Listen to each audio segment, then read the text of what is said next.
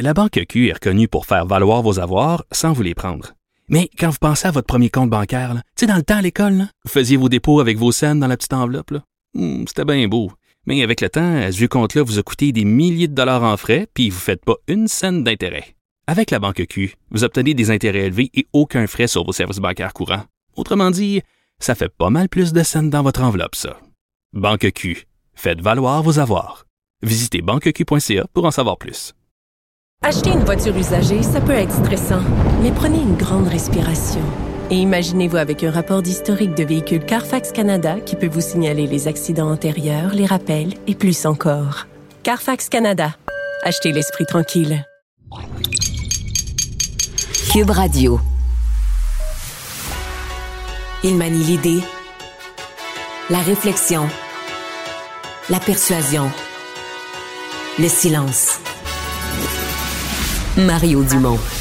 Informé, cultivé, rigoureux. Il n'est jamais à court d'arguments. Mario Dumont. Pour savoir et comprendre. Bonjour tout le monde, bienvenue à Cube Radio, jour d'élection euh, au Québec. Euh, Journée euh, importante, euh, évidemment, choisir son prochain parlement, choisir son prochain euh, gouvernement. Et ben voilà, il n'y a pas, y a pas vraiment cette année pour pas voter. Il y a du choix en masse de partis politiques, c'est le point qu'on puisse dire. Il y en a cinq avec des chances de faire, de faire élire des candidats. il fait beau. Et donc, mais ce matin, si on se fie aux chiffres, ça avait, ça avait voté beaucoup par anticipation. il y en avait juste 6% de plus environ. Là à, à, midi 30. Donc, euh, ça n'a pas voté énormément durant l'avant-midi et le début de l'heure du dîner.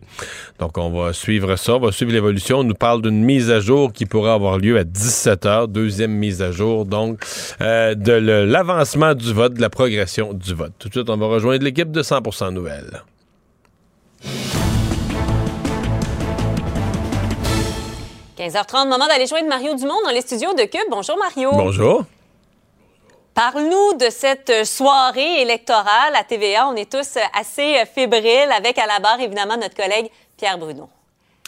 Bah, Peut-être une remarque là-dessus, hein, parce que Pierre, euh, Pierre nous parlait, en fin de semaine, on avait des répétitions avec des simulations, des faux chiffres et tout ça. Puis et puis, euh, Pierre nous racontait que sa première soirée, qui était d'ailleurs dans le même studio, parce que la soirée, les gens vont le voir, c'est plus dégagé, on n'est pas dans une salle de nouvelles, on est dans le grand studio, mmh. euh, dans le troisième sous-sol de TVA.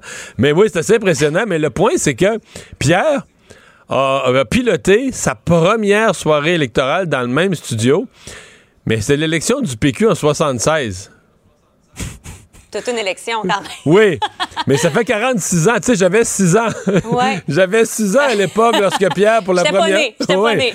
Oui, toi, t'étais pas né lorsque Pierre s'est installé, exactement. Et donc, euh, il boucle la boucle pour son, vraiment son dernier événement, la TVA. Ben, il revient dans le même euh, studio. Écoute, c'est une soirée euh, qui certainement promet d'être d'être enlevante. Il y a plein, plein, plein d'inconnus.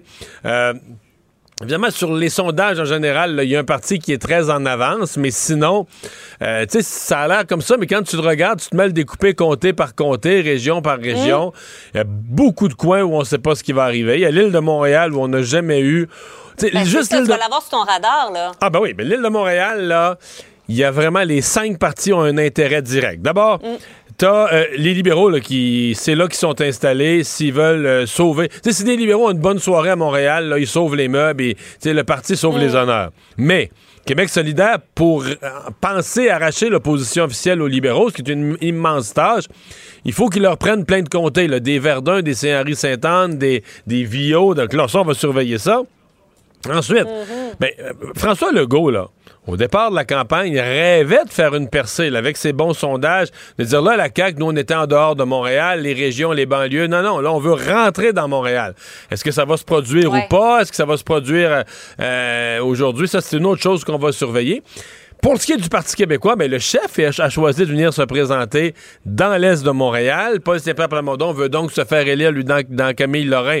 Puis espère que la présence mm-hmm. du chef, ça va avoir un certain impact sur les comtés aux alentours, sur Rosemont, sur Pointe-aux-Trembles, sur les comtés voisins. Et même Éric mm-hmm. Duhem. Je ne pense pas qu'Éric Duhem, dans son plan de match, pense gagner des comtés. sur l'île de Montréal, je parle.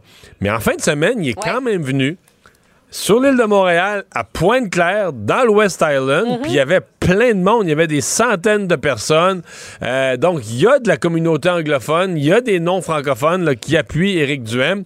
Et lui, il nous dit, ben surveillez ça en pourcentage. là. Vous allez voir ce que c'est à Montréal, vous allez voir que le Parti conservateur euh, a des assises. Donc, les cinq partis... Mhm. Alors que d'habitude, Marianne, sincèrement, là, Montréal, on disait, toutes les parties n'ont pas d'intérêt. À part un ou deux, tous les comtés sont réglés d'avance. Mm. c'est- C'était... euh, Montréal, c'était la région là, qu'on- dont on s'occupait pas, qu'on savait le résultat avant de commencer. Ah oui. Mais là, dans, dans certains cas, euh, chaque vote va compter. Ouais. Hey, je regardais, euh, Mario, le, le taux de participation à midi 30, là, c'est le dernier qu'on a.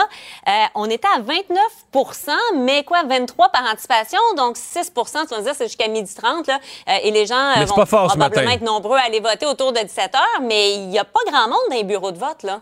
C'est inégal d'une région à l'autre. Il y a des endroits où on a vu plus de monde. Comme ce matin, par exemple, moi, Ouais. pendant mon émission en direct, là, on avait Gabriel Nadeau-Dubois qui a voté dans Gouin. D'ailleurs, ça a donné lieu à des scènes assez cocasses avec les journalistes. on va y revenir. On va y revenir. Puis il y avait Mme Anglade qui allait voter, Dominique Anglade, là, dans Saint-Henri-Saint-Jacques. Puis on avait quand même deux portraits fort différents. Euh, où votait euh, Gabriel Nadeau-Dubois? Il y avait du monde. là. Ça circulait, ça sortait, ça rentrait autour de lui, etc. Mais Dominique Anglade est allé voter dans Saint-Henri-Saint-Anne. Sincèrement, ça n'avait pas de bon sens. Elle était tout seul dans la place. là. Tu voyais le gymnase, c'était vide. Euh, les- le corridor où elle passait, c'était vide. Il y avait vraiment pas l'air d'avoir un, un haut taux de votation. Je dirais. Et là, on parle, tu sais, on parle pour parler. euh, je suis convaincu que les libéraux, leur machine doit s'accélérer. Les libéraux ne doivent pas aimer que dans des circonscriptions, à Montréal ou habituellement, tu sais, généralement, les circonscriptions, les libéraux sont forts. Le matin, il y avait du monde, ça arrivait au vote. Alors, certainement que la machine libérale doit s'activer pour euh, faire sortir le, le vote. Ouais. Euh, si euh, je te demande justement là, en dehors bon, de l'île de Montréal, les luttes qu'on va surveiller, il y a l'est, il y a, Bon, on ben- a appelé ça le mystère Québec à un certain moment. Là, c'est la bataille Québec. Euh, ça aussi, on va surveiller tout ça. là. Ouais, ben Québec, c'est toute la, le Québec, je te dis à Appalaches, le, le grand Québec, on va dire de, de Saint-Georges-de-Beauce à Port-Neuf, le, le grand, grand, grand Québec. Ça, c'est la bataille entre la CAQ et le, et le Parti conservateur. Ce sont les espoirs d'Éric Duhem d'avoir une députation à l'Assemblée nationale.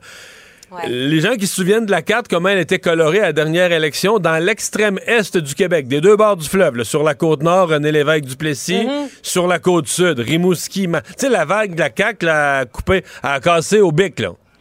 Euh, euh, ouais, c'était Rimouski, c'est resté péquiste, Matane, Bonaventure, Gaspé, les îles de la Madeleine, tout ça est resté péquiste, mais ça a été, je sais pas si tu te souviens comment ça avait été serré, aux îles de la Madeleine, ça a fini par 15 votes. 15 voix? Ouais. Ben oui, ben oui. Dans Gaspé, 41 voix. Dans Duplessis, le 7 Port-Cartier, la base Côte-Nord, euh, je pense que c'est 120 voix, quelque chose comme ça, même un peu moins. Donc, des- ça avait été très serré et, et ça pourrait très bien être encore ça. Tu sais, que t'es, là, puis la soirée avance, puis là, faut t'attendre village par village, les, le pôle sort, puis là, oups, là, tu sais, il y en a un Ouais, qui ouais, reprend ouais. l'avance, oups, là, il y a un village plus favorable à l'autre partie qui sort, oups, ça donne l'avance à l'autre. On pourrait vivre de ça encore ce soir, là, c'est pas impossible du tout. là. T'en parlais, euh, on va aller l'écouter, cette directrice de scrutin d'Angouin qui euh, euh, entendait pas à rire, disons-le comme ça, aujourd'hui. S'il vous plaît, vous empêchez le bon déroulement du vote. OK, OK, laissez-nous faire notre travail, s'il vous plaît. Tassez-vous. Tassez-vous. Tassez-vous. Madame, madame. Hey, sérieux, fois là, aux là. quatre ans, vous êtes en train de Attendez, le droit de la presse de Hey, sérieux, ce là. moment-là. Voulez-vous nous faire une déclaration, madame? Mais j'ai pas de déclaration à faire. Moi, je suis au service des 45 000 électeurs, pas d'un seul. Merci. S'il vous plaît, on est là pour les électeurs, pas pour vous autres. Tassez-vous de 50 pieds, c'est tout ce que je vous demande. J'ai souvenir, Mario, d'une fois où mon père, qui était candidat à ce moment-là, avait été empêché, mais de montrer son bulletin.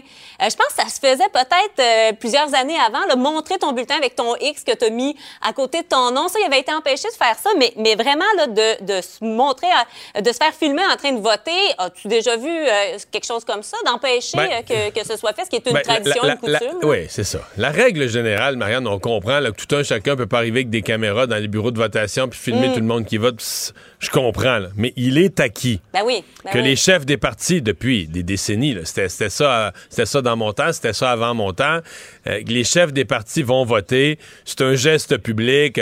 En fait, même comme directrice de scrutin, elle devrait être plutôt fière de ça. Ben là, on a un chef dans le compte. J'allais voter à Kakuna, dans le Bas-Saint-Laurent. Ça faisait un, un événement dans le bureau de vote. Là, la journaliste, Mm. Ouais, les caméras, les caméras débarquaient. Puis ça dure en même temps, ça dure cinq minutes. Là, tu comprends? Ça, ça bouleverse pas toute la journée du vote. C'est quelques minutes. Mais là, cette dame, euh, toi, tu disais tout à l'heure, elle n'entendait pas à rire. Moi, j'entends à rire un peu parce que c'est sûr qu'il y a un côté où tu te dis, oh boy. Ils ont dit à cette dame-là, ben regarde, là, c'est toi qui vas être responsable du bon déroulement du vote. Puis elle, elle l'a entendu qu'elle avait un pouvoir. Et quand on donne parfois un pouvoir à quelqu'un, Alors- la personne l'exerce avec un E majuscule. Donc, là, là, là, là, là, là. Donc, euh, là, ce qu'on nous dit du On côté de Québec. de. Oui, ce qu'on nous dit du côté de Québec solidaire, c'est que le bureau de vote avait été averti parce que il est de bonne loi quand même du, de la part du parti. Compte tenu que c'est quand même un dérangement, je ne nie pas que c'est un dérangement, là, les caméras, la meute des journalistes et tout ça, on avertit. Là, euh, donc, Québec solidaire nous jure, ils m'ont écrit ce matin, on avait averti une demi-heure d'avance qu'on s'en venait, l'heure était Elle était fixée. prête, elle était prête, justement, Mario. Ben ouais, mais c'est ça.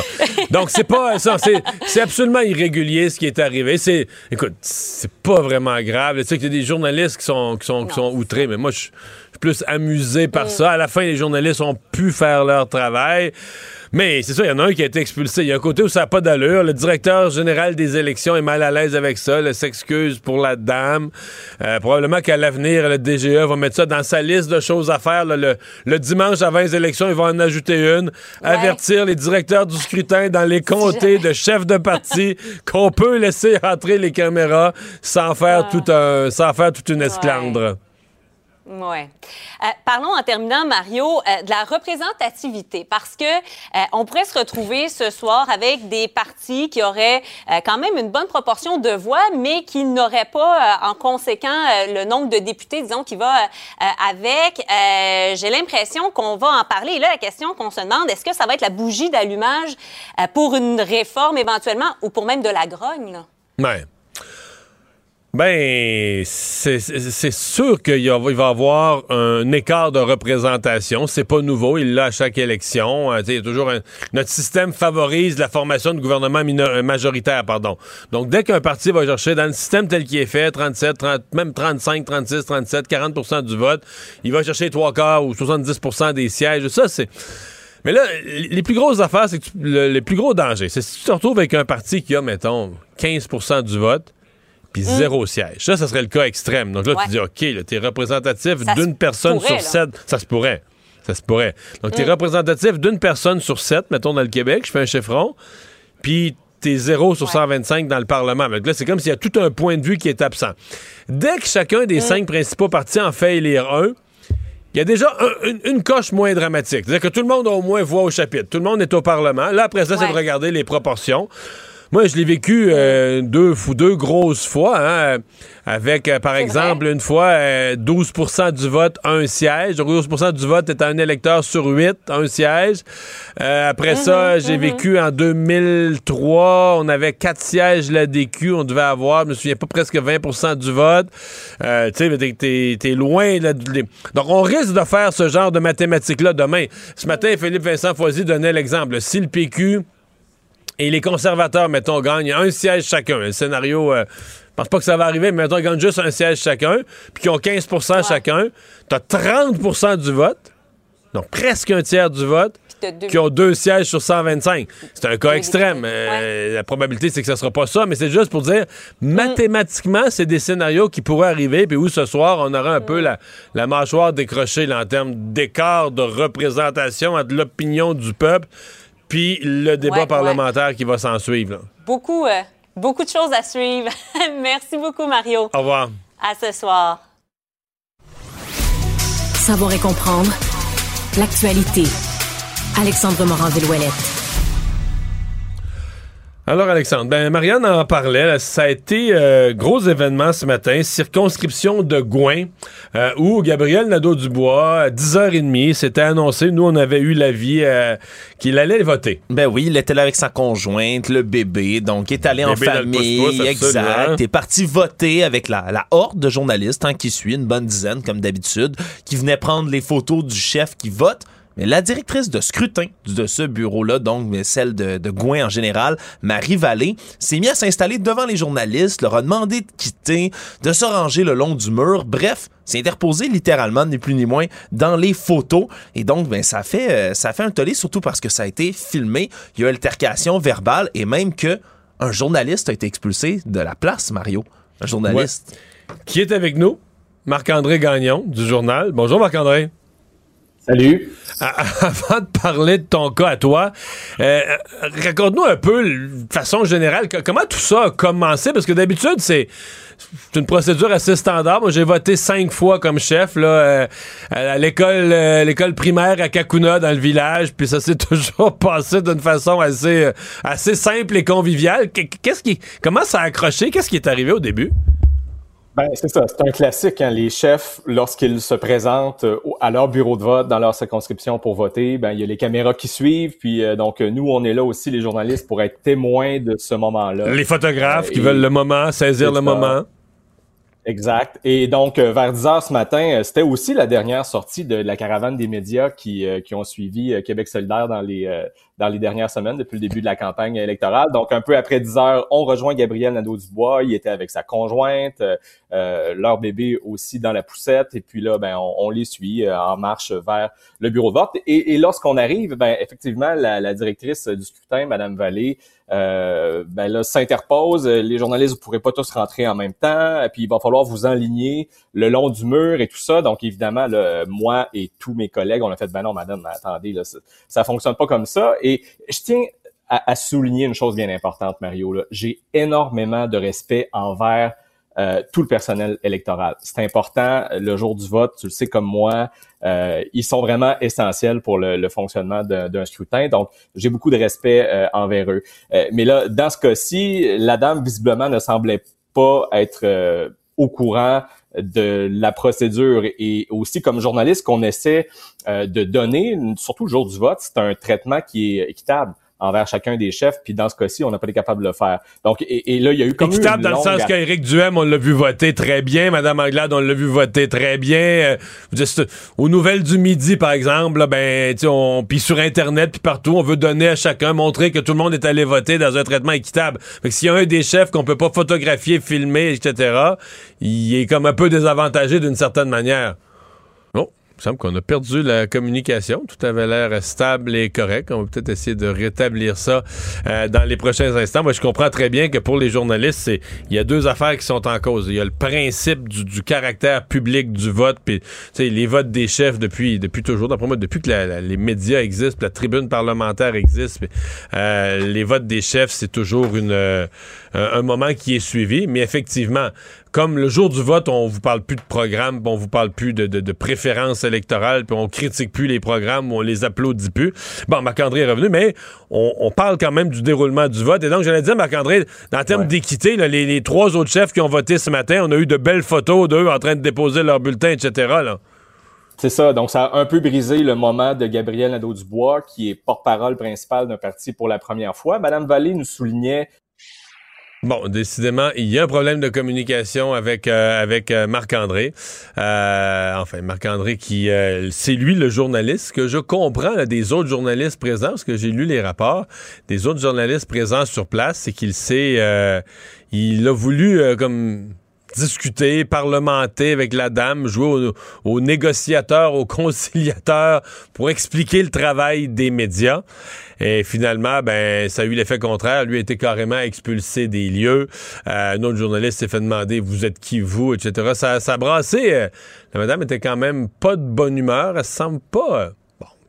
peut-être à travers mon chapeau, mais en tout cas, elle dit moi je suis là pour les 45 000 électeurs, pas pour un seul. Elle semblait pas être une si grosse fan de son député Gabriel Nadeau-Dubois. Oui, donc Marc-André, on a, refait la. euh, Est-ce qu'on a la connexion? Non, on l'a encore perdu. Ben, on va euh, passer, euh, on va passer à autre chose. Désolé, ça n'a pas été, pas été un succès de communication. On va aller à Hockey Canada. Le Globe and Mail ce matin qui nous apprend que le il y, avait ce fonds que vous aviez entendu parler, un fonds pour compenser les cas d'abus sexuels. Bien, euh, il y en a un deuxième. Le Globe and Mail nous révèle qu'il y a un deuxième fonds, euh, que l'argent a été transféré du premier fonds au deuxième. Et donc, euh, ben, le deuxième fonds serait financé notamment par de l'argent des... pas, pas des gros commanditaires, puis pas des millions des commanditaires, non, non, l'argent des inscriptions, l'argent des...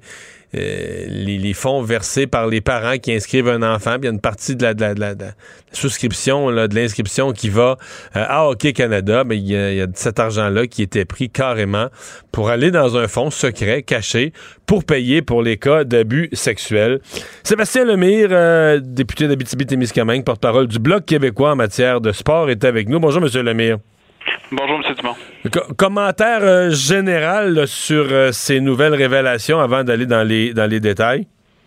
Ben, je dirais que de mon côté, je suis pas tombé en bas de ma chaise parce que on, on s'entend, Hockey Canada euh, s'était engagé à mettre fin à la culture du silence, à mettre fin à leur façon dont ils gèrent euh, des, des cas d'inconduite sexuelle. Et ce qu'on se rend compte, c'est qu'au contraire, cette culture-là se maintient et on est euh, on est vraiment dans une organisation qui veut se protéger d'elle-même et, et l'arrivée d'un fonds dans un fonds euh, est pas surprenant là. Ouais. Euh, le, le parent moyen là, qui voit cette nouvelle-là ce matin, euh, ça coûte déjà cher le hockey, évidemment, l'équipement et tout et tout. Pas certain qu'il est bien content de voir qu'il y a une partie de sa, ses, frais d'inscription, du paiement qu'il fait à Hockey Canada, euh, qui s'en va pour ce genre de mission-là. Ben, je suis moi-même un parent de joueur de hockey, donc effectivement, c'est quelque chose qui me choque. Et, et ça démontre à quel point la culture de Hockey Canada doit changer. Et on a fait plusieurs appels au cours des derniers mois depuis que euh, Rick Wested a fait l'article pour euh, les, les, les éléments, les faits allégués de London, mais depuis, on- il y a eu une motion qui a été déposée en, en comité parlementaire que j'ai fait pour faire venir Hockey Canada pour faire la lumière. Et plus on en sait, plus ils viennent nous témoigner des éléments, plus on a accès à des documents, plus on se rend compte que c'est une organisation euh, qui ne fonctionne pas, qu'il y a d'autres priorités que le développement des joueurs de hockey. Et, ça, ben, ça ne fonctionne pas. Il faut absolument, moi en tout cas, je, souhaite que, l'appel sera entendu, que les hauts dirigeants vont, vont, vont passer à autre chose pour le bien de tout le monde. Vous me parlez du comité parlementaire qui a eu lieu. Le Hockey Canada a témoigné devant le comité parlementaire à Ottawa. Euh, voyant les faits révélés par le Globe and Mail aujourd'hui, avez-vous l'impression que. Parce qu'ils vous ont. Ils vous en avaient pas parlé là, de ce deuxième fonds-là. Avez-vous l'impression qu'ils vous ont. qu'ils ont péché par omission, qu'ils ont carrément menti, ou bien vous avez juste pas posé les questions euh, assez précises pour les forcer à parler de ça? Comment vous vous sentez par rapport à leur témoignage quand vous apprenez les, les nouvelles choses? Ben, effectivement, je pense qu'il y a une omission de ce côté-là. Euh, on a quand même découvert plusieurs choses. Le fonds d'équité en tant que tel est, est quelque chose. Mais il y a des éléments, moi, qui demeurent toujours des questions sans réponse, à savoir euh, qu'est-ce que d'où- provient l'ensemble des sommes d'argent Euh, et, et comment qu'on règle les poursuites. Parce qu'il y a celle-là dont on parle, mais il y en a d'autres aussi des poursuites parce qu'il va y avoir Hockey Canada va être sur la sellette pendant l'automne là avec euh, les euh, des poursuites euh, en action collective de l'affaire Carcilo sur les initiations. Il y en a sur les commotions cérébrales, il y en a sur les statuts des joueurs de hockey. Donc, Hockey Canada reçoit là euh, des, des, des éléments de, de, de, de, de plainte et de frustration là, de l'ensemble euh, quasiment de, de, du milieu, euh, tant des parents des, des- du milieu politique et autres. Donc, c'est vraiment un mauvais quart d'heure à passer de leur côté. Mais ils doivent prendre acte, ils doivent changer leur culture. En fait, c'est ça. Scott Smith a demandé un mandat pour dire, regardez, moi, je veux continuer, je pense c'est moi la bonne personne. J'ai fait mon mea culpa, je m'en excuse auprès de la population. Ce qu'on se rend compte, c'est que plusieurs mois plus tard, ben, la culture n'a pas changé. Donc, le message reste le même. Ça prend un grand ménage. Quand vous dites un grand ménage, c'est quoi? C'est toute l'administration actuelle d'Hockey Canada qui lève les feutres? Ben moi, à mon sens, effectivement, la haute direction n'a plus notre euh, ma confiance pour pouvoir poursuivre et je suis pas seul dans cette situation-là. Puis le conseil d'administration, à mon sens, a aussi failli à son devoir de chien de garde. Et euh, en ce sens-là, je pense qu'on a besoin aussi de nouvelles expertises. Si l'expertise qui était primée avant ça au sein de Hockey Canada était justement euh, la gestion de crise, l'image de marque, ben maintenant, on doit avoir des gens qui ont comme spécialité l'enseignement des mœurs sexuelles. La diversité aussi doit être mis de l'avant. Je pense une plus grande présence aussi de gens qui représentent le hockey féminin, qui fait une très grande fierté, évidemment, euh, au sein de Hockey Canada, euh, doit être mis de l'avant. Euh, mais vraiment un tout autre type d'expertise, d'expertise pédagogique. On n'est plus, je pense, je pense Hockey Canada a démontré la faillite de la médaille d'or à tout prix, là, et parce que ça a des dérapages, ça a des conséquences, ça a mis des athlètes au-dessus des lois, et, ça, ben, ça ne fonctionne pas. Mais on doit, ouais, on doit pouvoir gagner des médailles d'or sans, sans violer des filles dans le party d'après. Il me semble. C'est sûr que c'est une drôle de question, mais, non, mais, non, c'est, un, un va, pas avec l'autre, puis on peut pas mettre des, des, gens au-dessus de la loi, même s'ils sont des vedettes, même si on comprend, un sentiment de fierté nationale. Euh, personne n'est au-dessus de la loi. La ministre euh, Pascal Saint-Onge, dans ça, elle a été quand même, en tout cas, de notre perception ferme. Vous, comme député de l'opposition, est-ce que est-ce que vous la supportez dans ses démarches? Est-ce que vous pensez qu'elle devrait aller encore plus loin, être encore plus ferme avec Hockey Canada? Est-ce qu'elle pourrait l'être?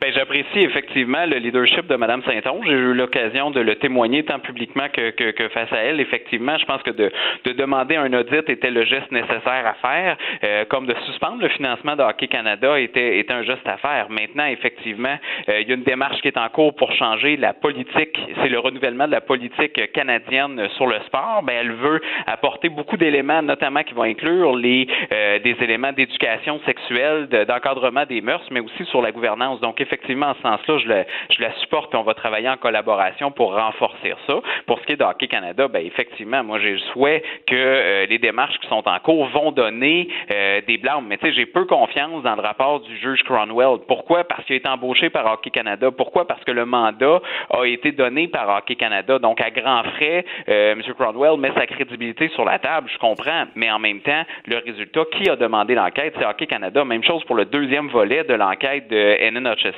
Sur qu'est-ce qui est arrivé dans les faits allégués de juin 2018. C'est encore un mandat de Hockey Canada. Moi, je pense qu'on est au stade dans lequel on doit avoir une véritable enquête indépendante, ne serait-ce que celle qu'on a, que j'ai déposée à la Chambre des communes le 22 juin dernier, qui a été adoptée à l'unanimité, qui réclame essentiellement qu'on fasse une enquête indépendante sur toute la notion, comment Hockey Canada traite les plaintes d'agression sexuelle, d'harcèlement et tous les autres types d'inconduite sexuelle. Il faut faire la lumière là-dessus, mais par des gens indépendants parce que euh, Hockey Canada ne peut pas s'en tirer en contrôlant le message, puis en contrôlant aussi euh, qui va enquêter sur lui. Ça va donner un résultat qu'ils vont contrôler également. Puis là, ben, ils ont démontré qu'on ne peut pas avoir confiance dans leur système, puis qu'ils vont nous, nous cacher les choses. Merci beaucoup d'avoir été avec nous. Sébastien Lemire, porte-parole du Bloc québécois en matière de sport. Pour savoir ce qu'il y a à comprendre, Mario Dumont. Économie, finance, affaires, entrepreneuriat. Francis Gosselin. Bonjour Francis. Salut Mario, comment ça va? Ça va bien. Alors l'année 2022 euh, a été désastreuse sur les marchés boursiers. Euh, le, premier trimestre avait été ordinaire, le deuxième trimestre a été très mauvais. Euh, il y en a qui disaient la deuxième moitié de l'année va être meilleure. Le troisième trimestre s'est terminé vendredi. Il a été lui aussi très très mauvais. Le mois de septembre a été particulièrement mauvais. Est-ce que pour le aujourd'hui c'est le premier jour du dernier trimestre, est-ce que c'est, on va relever de tout ça? Ben, semble que oui. En fait, c'est une journée à Mario, faut pas s'exciter trop rapidement, mais ça a été une excellente journée sur les marchés boursiers. La journée n'est pas tout à fait terminée, mais euh, ça semble se maintenir. Donc, l'ensemble des bourses nord-américaines, Toronto, New York, euh, sont en hausse. Et pas une petite hausse, là, on parle de 3 de hausse.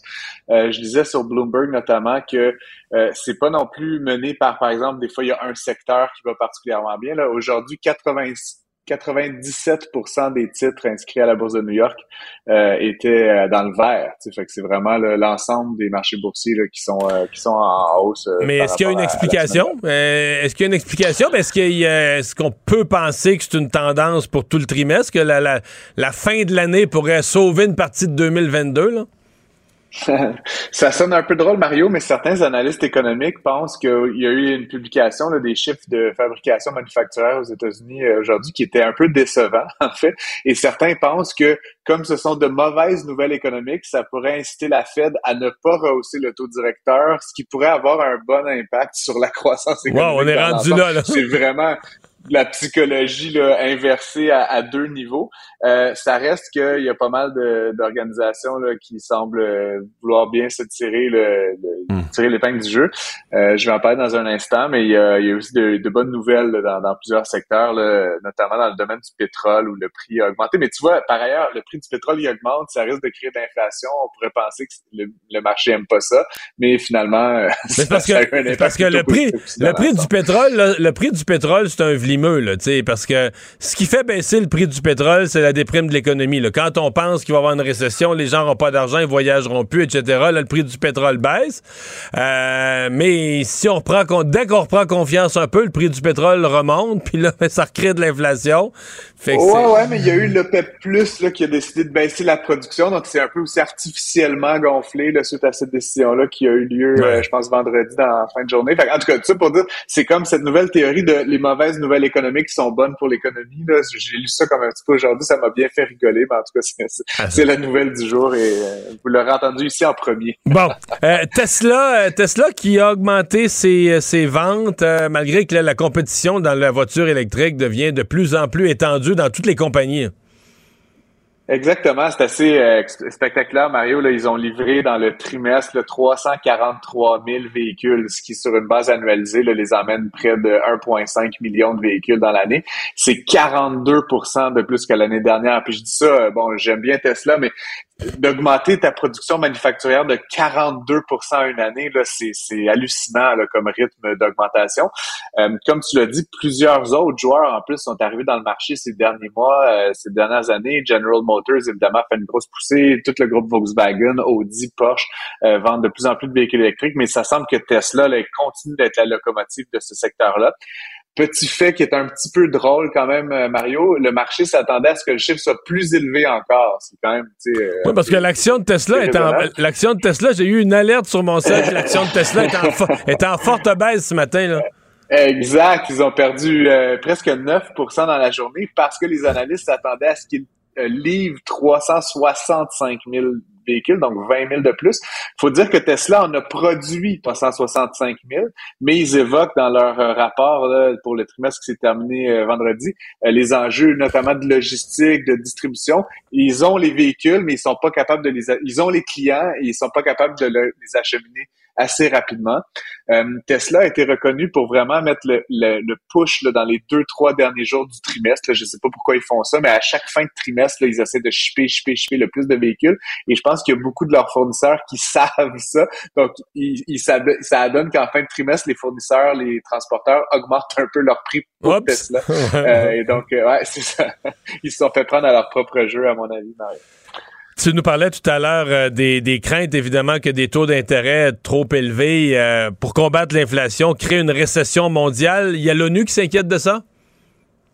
Ouais, c'est un drôle de positionnement. C'est la, la secrétaire générale de, de ce qu'on appelle la CNUSED, là, qui est un des organes de la de l'ONU en charge de, donc des affaires économiques, euh, Rebecca Greenspan, qui a présenté un rapport là, donc euh, ce matin, là, heure de Genève, mais Ouais. euh, qui en gros prévient les gouvernements et les banques centrales principalement de pas y aller trop vite en matière d'augmentation du taux directeur parce que, dit-elle, ils sont en train de provoquer une récession à l'échelle mondiale. Et donc, c'est rare quand même que l'ONU se prononce là, sur des affaires qui sont plutôt du registre là, de la souveraineté des États. Euh, mais donc, l'ONU s'inquiète que les, la, la croissance euh, soit pas au rendez-vous. Ils avaient déjà baissé leur projection de 3,6 à 2,6 et ils ont rebaissé à 2,2% euh, d'augmentation du PIB mondial pour cette année. Euh, c'est parmi les organismes internationaux qui euh, prévoient un peu la croissance, ce sont les plus pessimistes, ceci dit. Euh, le FMI, euh, l'Organisation mondiale du commerce, etc., eux prévoient encore des taux de 2,9, 3, 3,2% pour l'économie mondiale cette année. Ça reflète évidemment des disparités très grandes entre des pays qui vont l'avoir plus difficile. Là. On pense à la Grande-Bretagne en ce moment là, qui vit une période un petit peu plus compliquée euh, et d'autres pays qui vont peut-être avoir plus de forte croissance, notamment dans les pays en émergence. Euh, mais donc, c'est juste, comme je dis, étonnant de voir cet organisme-là sortir un petit peu de son devoir de réserve pour euh, mettre en garde les banques centrales de se la couler douce en matière d'augmentation du taux directeur. Je vais te poser une question bien directe. Mettons, les gens de la Fed, là, Jerome Powell à la Fed, là, est-ce qu'ils tremblent quand ils voient le point de vue de l'ONU ou même ici la même ici la même ici la Banque du Canada à la limite qui est plus petite, est-ce qu'ils voient le point de vue de l'ONU puis qu'ils se disent "Oh boy, il faut qu'on change nos orientations." Non, mais ça fait des papiers dans les journaux, ça fait des chroniqueurs économiques qui en parlent. Puis ultimement, ça, tranquillement, ça phosphore dans leur tête. Je pense pas qu'ils tremblent ou qu'ils prennent des décisions en fonction de ça. Mais ça reste que, tu sais, le, cercle des économistes qui regardent l'économie mondiale, tu sais, avec l'intelligence et tout ça, c'est un petit cercle de gens. Puis ils ont tendance à se parler. Fait elle dit ça, là, Madame Greenspan, évidemment, euh, de manière un petit peu spectaculaire, mais ça reste que je devine qu'elle euh, elle a une voix au chapitre comme n'importe quel autre. Je pense pas que, non, Monsieur Powell attend ses directives de Genève avant de monter ou non le taux directeur, mais ça fait réfléchir quand même face à des menaces de récession qui sont de plus en plus importantes euh, au Canada, aux États-Unis, ailleurs dans le monde. Et personne veut ça. Hein? Donc, ce qu'on souhaite, je le rappelle, c'est de, diminuer l'inflation le plus rapidement possible sans affecter trop fortement la croissance économique. Et donc, c'est ce jeu d'équilibre-là que euh, Mme Greenspan et la CNUSED viennent nous rappeler qui est très important de avoir juste le bon taux là, pour, pour atteindre cet objectif. Francis, merci. À demain. Merci à toi. À demain. La Banque Q est reconnue pour faire valoir vos avoirs sans vous les prendre. Mais quand vous pensez à votre premier compte bancaire, tu sais, dans le temps à l'école, vous faisiez vos dépôts avec vos scènes dans la petite enveloppe. Hmm, c'était bien beau. Mais avec le temps, ce vieux compte-là vous a coûté des milliers de dollars en frais, puis vous ne faites pas une scène d'intérêt. Avec la Banque Q, vous obtenez des intérêts élevés et aucun frais sur vos services bancaires courants. Autrement dit, ça fait pas mal plus de scènes dans votre enveloppe, ça. Banque Q, Faites valoir vos avoirs. Visitez banqueq.ca pour en savoir plus. Acheter une voiture usagée sans connaître son historique, ça peut être stressant. Mais prenez une pause. Et procurez-vous un rapport d'historique de véhicule Carfax Canada pour vous éviter du stress inutile. Carfax Canada. Achetez l'esprit tranquille. Ici Ricardo. Et Émilie, marchand d'IGA. On a envie de vous inspirer à bien manger. À moins de 5 la portion. Suffit de repérer les produits valeurs sûres et de les cuisiner avec une de nos recettes. Les valeurs sûres, c'est bien pensé, hein? Bien sûr! Détails sur IGA.net. Pour savoir ce qu'il y a à comprendre, Mario Dumont. Quand on s'estime sur le mot, Mario Dumont. On, on parle plus de ce qui devrait être fait. Là. C'est, quelque chose qui se construit. Isabelle Maréchal. Il y aura toujours des gens qui vont pas aimer ça. Il y aura toujours des gens qui vont trouver Arte. La rencontre, Maréchal Dumont. Bonjour Isabelle. Bonjour Mario. Ah, tu veux me parler aujourd'hui d'inflation alimentaire? Oui, effectivement. Et, et j'ai envie de poser des questions. L'inflation alimentaire est-elle inévitable? Est-ce qu'on est obligé de la subir comme on l'a subi depuis plusieurs mois. Je te rappelle un peu là, le contexte en ce moment. Je sais pas si tu es allé faire les courses dernièrement, mais euh, et j'en doute pas. Euh, Moi-même, l'autre jour, là, je remarquais le prix d'une boîte d'épinards. Tu as la petite boîte, puis tu as la grosse boîte. La grosse boîte était 5,99 l'année dernière. Aujourd'hui, dans mon IGA local, était 7,99. Je l'ai toutefois. Mais comment tu sais qu'elle était 5,99 l'année dernière? Parce, que, je me souviens, des prix, Mario. Tu peux. Écoute, ouais, ouais, ça, je m'en souviens. Moi, je me rends compte que c'est plus cher, mais je, je, me, je me, écoute, je fais l'épicerie tous les, toutes les semaines. Je suis, j'achète en spécial. Vraiment, je pense que je suis un peu Madame Coupon aussi. J'ai toutes les cartes de fidélité des magasins. Ça, j'ai les cartes de fidélité, mais pas les coupons. Si tu veux savoir où est-ce que tu vas trouver du pain ou du lait moins cher en ce moment, tu m'appelles, je vais te le dire. Je suis assez au courant de ça parce qu'il y a énormément d'économies à faire. Et, je pense que, comme consommateur, aussi bien être averti, donc j'essaie de l'être le plus possible. Et donc, la fameuse boîte l'année dernière était 5,99 euh, et je l'ai trouvée, remarque, moins chère. Euh, dans une autre bannière, chez Maxi, pour pas le nommer, où effectivement, de plus en plus de gens, moi, me disent, écoute, c'est rendu qu'on va là. Maxi qui fait partie de la bannière également, euh, l'Oblaz Provigo. C'est toujours intéressant de voir pourquoi chez Provigo, c'est du positionnement de marché. C'est Maxi, c'est une bannière où on a Bas décidé gamme. bas de gamme, euh, où de plus en plus de consommateurs de la classe moyenne se retrouvent finalement par la force des choses, euh, alors que Provigo, par exemple, c'est un peu plus cher. Mais je reviens donc à l'inflation galopante et incontrôlée. On est à peu près à 7,6% en un an d'aujourd'hui par rapport à l'année dernière, sauf en alimentation où là, on est, à près de 11 ouais, c'est ça, c'est ça. Mais, Donc, mais ce qui sur veut dire, ton c'est épinard, vraiment ouais. pire. là. Mais sur C'est- ton épinard, ta boîte d'épinards, des épinards, là, ça vaut rien. Sais, la graine d'épinard, puis le, le- le- le pied carré de terre pour faire pousser le plant, tout ça, la valeur. Donc, c'est quoi? C'est du travail. Ouais. C'est des tracteurs qui se promènent dans le champ avec du pétrole. Mhm. Puis ensuite, tu mets ça dans une petite boîte. Puis là, ben, c'est du, tu transportes de l'air. là. T'as pas de poids, là, toutes les petites boîtes, mais Ouais. t'as du camionnage parce que c'est gros en volume. C'est comme de la laitue, puis ça, ça a pas de poids, mais c'est. Donc, l'augmentation du prix des carburants, puis l'augmentation du prix de la main-d'œuvre vient faire exploser le Mais prix là, de ton je épinard. sens que tu hein. cherches à justifier Non, mais cette justi- augmentation. Non, Mais mais non, elle ne, se, elle ne Ben se justifie pas, Mario. Elle se justifie pas parce que, regarde, on avait dit d'ailleurs, puis là, les effets de, de la COVID, les effets à retardement de la COVID ont bon dos. À un moment donné, tu sais, la preuve, c'est que je te dis, l'inflation, c'est 7,6. Ça, c'est toute chose étant égale par ailleurs. On a calculé tous les coûts que tu viens de nommer. En alimentation, pourquoi? C'est que les détaillants ont décidé de ne mener aucune lutte de prix. Tu sais, en France, par exemple, je vais te citer l'exemple des, des, épiciers, euh, des grandes chaînes d'alimentation, genre Leclerc. Leclerc, au printemps dernier, a décidé de... C'est d'eux que tient le- l'expression euh, bouclier anti-inflation qui est ressorti dernièrement euh, ici au Québec. Mais la première épicerie qui a décidé de faire un bouclier anti-inflation, c'est Leclerc, qui a été suivi ensuite par les magasins Carrefour et tout, parce que quand il y en a un qui propose quelque chose, les autres sont, sont obligés de suivre. Tu comprends? C'est un milieu concurrentiel. Alors, Leclerc a dit ben nous on veut euh, on veut vraiment aider le consommateur. Ils avaient un, super slogan, je trouve. euh, euh, en fait, c'est l'inflation vous fait débourser, on va vous rembourser. Et à travers une carte de fidélité, ils s'assurent quand même de fidéliser leurs consommateurs, mais tout de même ils rendent en coupon directement sur certains produits. Ça a commencé par une centaine de produits. Aujourd'hui, c'est 230 produits essentiels, considérés essentiels, euh, qui sont vendus à rabais dans, dans, dans cette grande surface-là. Carrefour a fait la même chose. Nous, ici, au Québec, on aurait pu, les grands épiciers auraient pu décider, là, les grandes chaînes d'alimentation auraient pu décider de faire ça. Écoute, il n'y a jamais eu autant pas de spécial qu'en ce moment. Euh, puis, ils te donnent, avant, ils te donnaient tout, avait toutes sortes de programmes. Tu, sais, tu pouvais même, euh, chez certains, pendant un moment, chez IGA, là, ils te donnaient euh, même un, un nouveau produit. Tu ça, c'était la belle époque. Ils te donnaient un nouveau produit, tu pouvais l'essayer, c'était gratuit. Mais là, c'est les timbres.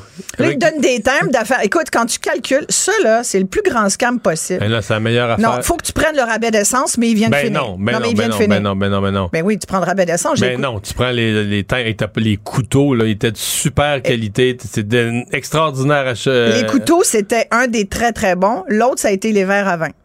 Qui était pas pire aussi. Qui était bon. pas pire à. En ce moment, c'est serviettes. des serviettes et de c'est très mauvais. Ah ouais? Écoute, moi, des serviettes, il faut que tu payes 7,99 pour la serviette moyenne. Je te la trouve euh, 40% moins cher en spécial à l'abbé dans les jours Ah, à fait que là, présentement, c'est pas bon. J'ai pas, j'ai pas encore, j'ai des timbres, mais j'ai pas encore les serviettes. Non, mais moi, je peux faire un podcast sur euh, qu'est-ce qui est le moins cher cette semaine? Je peux te dire. Je te dis. Je les, connais. Mais non, je te crois. Ouais.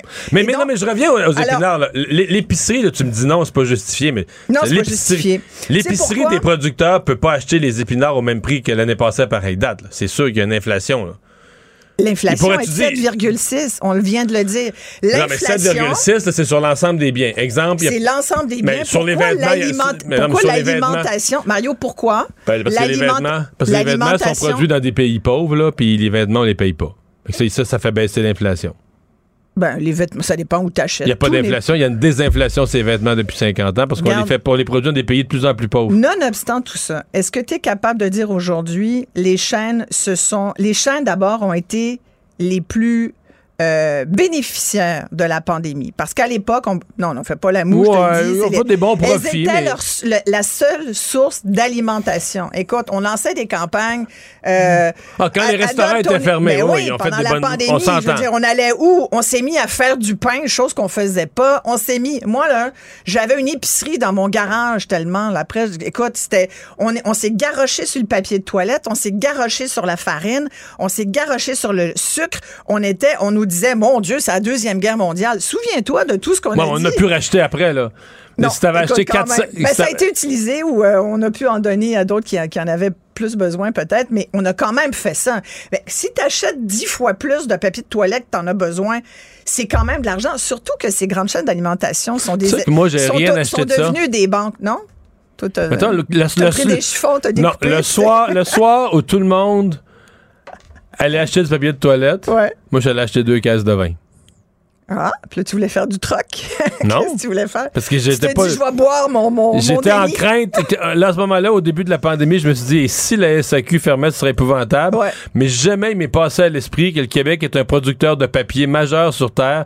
Jamais il m'est passé à l'esprit qu'on pourrait manquer de papier de toilette. Et pourtant, on en a manqué. Non, non, non, il n'y en a pas. C'est-à-dire, Il y, en a manqué ces tablettes Oui, des épiceries parce que tout le des monde. exactement. Tout le monde dévalisait, mais il y en avait plein les entrepôts. Puis je veux dire, au pire, au pire, on- peut-être, à, mo- à moins d'être la- l'ami du gérant de l'entrepôt, s'il n'y avait pas de papier de toilette dans ta pharmacie ou dans ta. ou, c'est moins pire que pas de vin. Il y a des solutions sûr. alternatives. Ça dépend de. Mais je suis assez d'accord avec toi. Moi aussi, je suis allée faire une petite visite éclair rapide à la SAQ pour être sûr qu'il y en avait Oui, assez. donc. Mais tu sais, les donc, grandes chaînes, mais je te comment, disais- comment on évite l'inflation? Parce qu'il y, y a Ben, de la des concurrence. Mettons Walmart là, qui est rentré dans l'épicerie, ça a coupé les marges. Il y a des exemples. Il y a des exemples, par exemple. Là, tu parles de marché. Là où je, où je voulais en venir, c'est que je te disais que les grandes chaînes, oui, sont des épiciers, mais elles sont aussi devenues des banques. Parce que leurs fournisseurs, toi, toi, tu vas faire ton épicerie, tu dépenses 100 pièces, ton 100 dollars, tu le payes tout de suite. Mais les fournisseurs de ce que tu as acheté, ceux qui ont euh, fourni le magasin d'alimentation, eux sont payés souvent à 45, 60, voire 90 jours. Pendant, c'est des milliards de dollars dont elles ont à disposition, qui sont placés. Je suis convaincu de ça. et- Ah, mais ça fait tellement d'argent, tu comprends? Alors, les chaînes, ce qu'elles ont fait, moi, ce que j'aurais aimé qu'elles fassent, je te parlais de Leclerc tout à l'heure, ou de Carrefour en France qui a suivi, euh, j'aimerais avoir ce même mouvement ici parce que moi, je pense que l'alimentation, c'est comme l'air qu'on respire. L'humain est obligé de manger, tu comprends? Puis là, je te parle pas de foie gras puis de caviar, je te parle de produits de première nécessité. Je t'en ai nommé, quelques-uns, la farine, le sucre, le lait, le, pain. Euh, écoute, je regardais pour la recherche de, cette chronique. Il y a un cartel, il y a eu un cartel du pain Ouais. quand même où On été Loblaws dédommagés. Et ouais, 25 pièces la carte cadeau. Oui, madame. Je voir si on était encore capable d'en avoir, mais c'est fermé. On peut plus avoir le Mais 25 tu l'as pas eu à l'époque? L'avais-tu réclamé? Ben oui, J'avais dû le réclamer, mais toute je pense la que- famille, Moi, que certainement, oui. madame. Ouais, c'est ça. Fait que vous êtes, vous êtes cinq, c'est ça? Ben là, non, mais il y avait des. Fallait être majeur, puis tout Ouais, ça. c'est ça, ouais, 18 mais ans. Ben, j'ai dû le réclamer à l'époque, ça m'étonnerait pas. Mais bref, tout ça pour dire, c'est parce que je vois qu'en du genre Ontario... à laisser passer un 25$. piastres. Non, certain. Je vois qu'en Ontario, là, en janvier dernier, aussi, il y a eu un recours de 40 milliards de dollars. C'est la même chose qui s'est passé au, euh, Québec. Là. Fait que c'est pas fini, cette histoire-là. J'ai trouvé qu'il y avait même un cartel allégué formé par les plus grands producteurs de bœuf qui fixerait depuis des années le prix du bœuf au Canada au détriment des, au Canada et au Québec. Et il y a une action collective qui a été déposée en Cour supérieure du Québec. Alors, tu sais, quand on dit c'est un marché où Est-ce qu'il y a de la collusion en ce moment? Est-ce qu'ils se sont tous dit, là, je peux pas dire ça, tu comprends? J'ai aucune preuve de ça. T'as pas reçu Jack Minsing, toi, la semaine dernière, qui disait... Oui, mais lui, il veut mettre une, une surtaxe spéciale sur les profits des géants de l'alimentation. Mais moi, je serais assez d'accord avec cette proposition. t'sais. Je serais assez d'accord parce que ils en ont vraiment beaucoup bénéficié. Et oui, à une inflation, mais en même temps, qui décide du taux d'inflation? Qui a une inflation, d'accord, mais quels sont les efforts qui sont faits en ce moment, à part aussi les taux d'intérêt hypothécaires pour le, pour le consommateur qui est propriétaire de sa maison ou de son logement?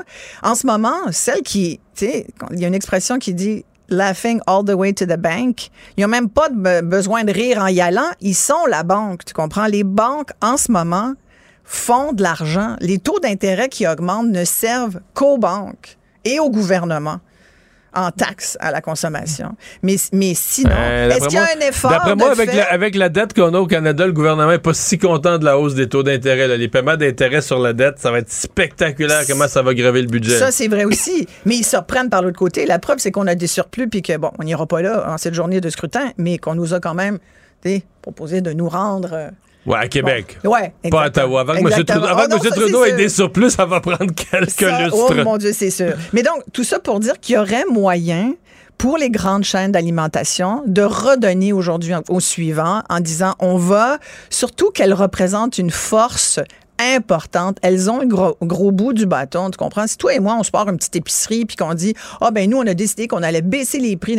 Tu peux baisser les prix, mais si nous, on n'y arriverait pas, tu comprends? Mais si tu t'appelles Loblas, si tu t'appelles Sobé, si tu t'appelles Empire, t'as la force du marché de ton bar, t'as le nombre, t'as le poids de ton, de ton côté pour dire à tes fournisseurs, là, tu vas me baisser ça de 10 et tout. Alors que là, en ce moment, elles, elles sont tous sauf proactives. Elles font aucun geste en se disant, ben, c'est l'inflation.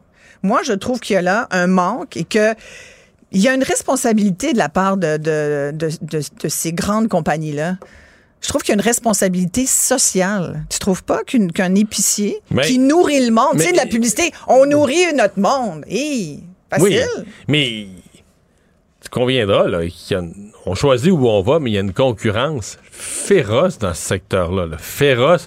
Ben, quand il n'y a pas de cartel, il y a sans doute une concurrence. Walmart. Depuis que Walmart est rentré, là, mais tant il mieux. a coupé les marges des trois grands Canadiens, le Lobla, euh, IGA et puis euh, Métro. Pas tant. Écoute, j'ai des Euh, chiffres ici. Puis là, on parle pas de Costco, qui est un Non, autre, ben, j'allais venir, qui est que un tu autre dis, qu'est-ce qu'on américain fait? tout seul, Ouais. dans son, tout seul dans son monde. Qui a un beau T'as modèle d'affaires. T'as Dollarama qui vend quand même de l'alimentaire Ouais, en mais nombre à à moins bas. que tu veuilles manger des cannes puis du craft dinner Ben, et puis du pain. Et puis non, ils ont une liste de produits pour les gens à plus faible revenu et tu serais surpris qu'il se fait de l'épicerie chez Dollarama quand même. Donc, il y a de la concurrence. euh, Mais je vais aussi au Dollarama, mais sincèrement, je, je vois ce qu'ils ont à vendre. Puis quand on dit les gens sais, c'est tout relié, là, puis on va en revenir à l'éducation, puis largement à la santé. Mais tu sais, tu peux pas te nourrir au Dollarama. D'ailleurs, il y a un gars qui a fait cette expérience-là. Ouais, est c'est allé- mo- c'est moyen pour la santé. Écoute, c'est du pain blanc, c'est tous des produits avec du sucre, puis ça dépanne, puis c'est des cannes. Fait que des boîtes de conserve, oui, ça, ça dépanne, mais tu peux pas dire... T'as t'as jamais de frais, là. Non, t'as aucun frais. Tu n'as pas de produits frais. Là, alors, c'est, c'est- tu peux pas vivre. Puis c'est pas parce que tu es démuni que tu devrais pas avoir droit à manger de la salade, des tomates, euh, des, déjà que des patates, on s'entend. euh. Alors, tu de- il me semble que tout humain devrait avoir droit à un minimum d'aliments pour sa santé, pour sa survie. Je veux dire, ça fait partie de, dans la pyramide de Maslow, ça fait partie des besoins essentiels, comme l'eau. Tu sais, moi, quand je vois là, que Olivier Primo, lui-même, il en revenait même pas d'avoir été capable de mettre la main sur des permis d'eau de source au Québec, tu sais, d'eau du souterrain. Tu te dis, ben voyons donc, ils sont-tu à la veille de vendre l'air qu'on respire? Quand je vois des grandes compagnies forestières Mais sont... qu'on achète des bouteilles d'eau, n'est-ce qu'à pas en acheter?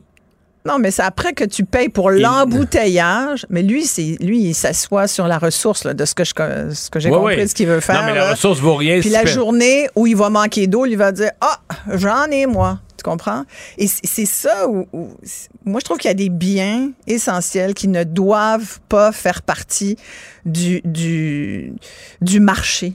Ça doit être à l'abri du marché et des contre-coups du marché, comme l'inflation par exemple. Ça a l'air Mais c'est très sceptique. Non, c'est parce que l'inflation, c'est quelque chose, puis c'est rien. C'est que c'est. C'est pas un phénomène, l'inflation, c'est le, le résultat que ton argent perd de la valeur. T'as une pièce, là, ça vaut plus autant rigueur, que, ça vaut plus autant que ça valait. C'est pas que le pain vaut plus cher. C'est que ta Mais pièce, c'est un concept pi- virtuel, l'inflation. bien. Tu comprends? Il n'y a pas quelque chose qui existe. c'est parce que le gouvernement se met à imprimer des pièces, tout ça, puis là, ben, à un moment donné, ta pièce, ça vaut moins, là. Fait que pour acheter un pain, il faut que tu en mettes un petit peu plus sur la table parce que ta pièce, ça vaut moins. À moins, ben, il y a l'économie de partage de plus en plus qui propose des modèles où tu es tout à fait. on n'est pas obligé de mettre plus pour, euh, pour Ouais. du pain, tu sais. On a plus de temps, mais t'allais dire quelque chose sur Costco? Oui, j'allais dire que c'est un modèle d'affaires intéressant. C'est toi les marges des grands magasins quand ils nous disent là, ils font 1,5 2% D'accord, mais sur le long terme, ils ont des marges brutes de 40 là. En bas de 40% c'est un tu sors, c'est un produit qui fait en bas de 40% tu sors des, rayons. Je peux t'en parler, je pourrais t'en parler longtemps. Chez Costco, toutefois, leur marge n'est pas de 40% Ils se contentent d'une marge qui est beaucoup plus réduite. Il n'y a, pas forcément autant d'employés sur le magasin, puis c'est le concept de l'entrepôt, hein. puis du gros. Mais justement, parce qu'ils sont capables, tu sais, la force vivante que ça représente, ton poids économique de marchand, eux, ils s'en servent à bon escient. Ils s'en prennent un peu moins, mais ils en redonnent un peu plus aux consommateurs. Si Costco est capable de le faire, puis tu vois que le succès qu'a Costco, pourquoi les autres ne le font pas? C'est qu'il y a personne qui les pointe du doigt, personne qui les titille, puis nos gouvernements sont pas plus, euh, sont pas plus euh, enclins à vouloir leur mettre de la pression. Merci Isabelle. Ça me fait plaisir. À demain. La Banque Q est reconnue pour faire valoir vos avoirs sans vous les prendre. Mais quand vous pensez à votre premier compte bancaire, tu dans le temps à l'école, vous faisiez vos dépôts avec vos scènes dans la petite enveloppe. Hmm, C'était bien beau. Mais avec le temps, à ce compte-là vous a coûté des milliers de dollars en frais, puis vous ne faites pas une scène d'intérêt. Avec la Banque Q, vous obtenez des intérêts élevés et aucun frais sur vos services bancaires courants. Autrement dit, ça fait pas mal plus de scènes dans votre enveloppe, ça. Banque Q. Faites valoir vos avoirs. Visitez banqueq.ca pour en savoir plus. Acheter une voiture usagée, ça peut être stressant, mais prenez une grande respiration. Et imaginez-vous avec un rapport d'historique de véhicule Carfax Canada qui peut vous signaler les accidents antérieurs, les rappels et plus encore. Carfax Canada. Achetez l'esprit tranquille. Ici Ricardo. Et Émilie, marchand d'IGA. On a envie de vous inspirer à bien manger. À moins de 5 la portion. Suffit de repérer les produits valeurs sûres et de les cuisiner avec une de nos recettes. Les valeurs sûres, c'est bien pensé, hein? Bien sûr! Détails sur IGA.net. Mario Dumont. Plus pratique que n'importe quel moteur de recherche. Une source d'information plus fiable que les internets. Pour savoir et comprendre, Mario Dumont.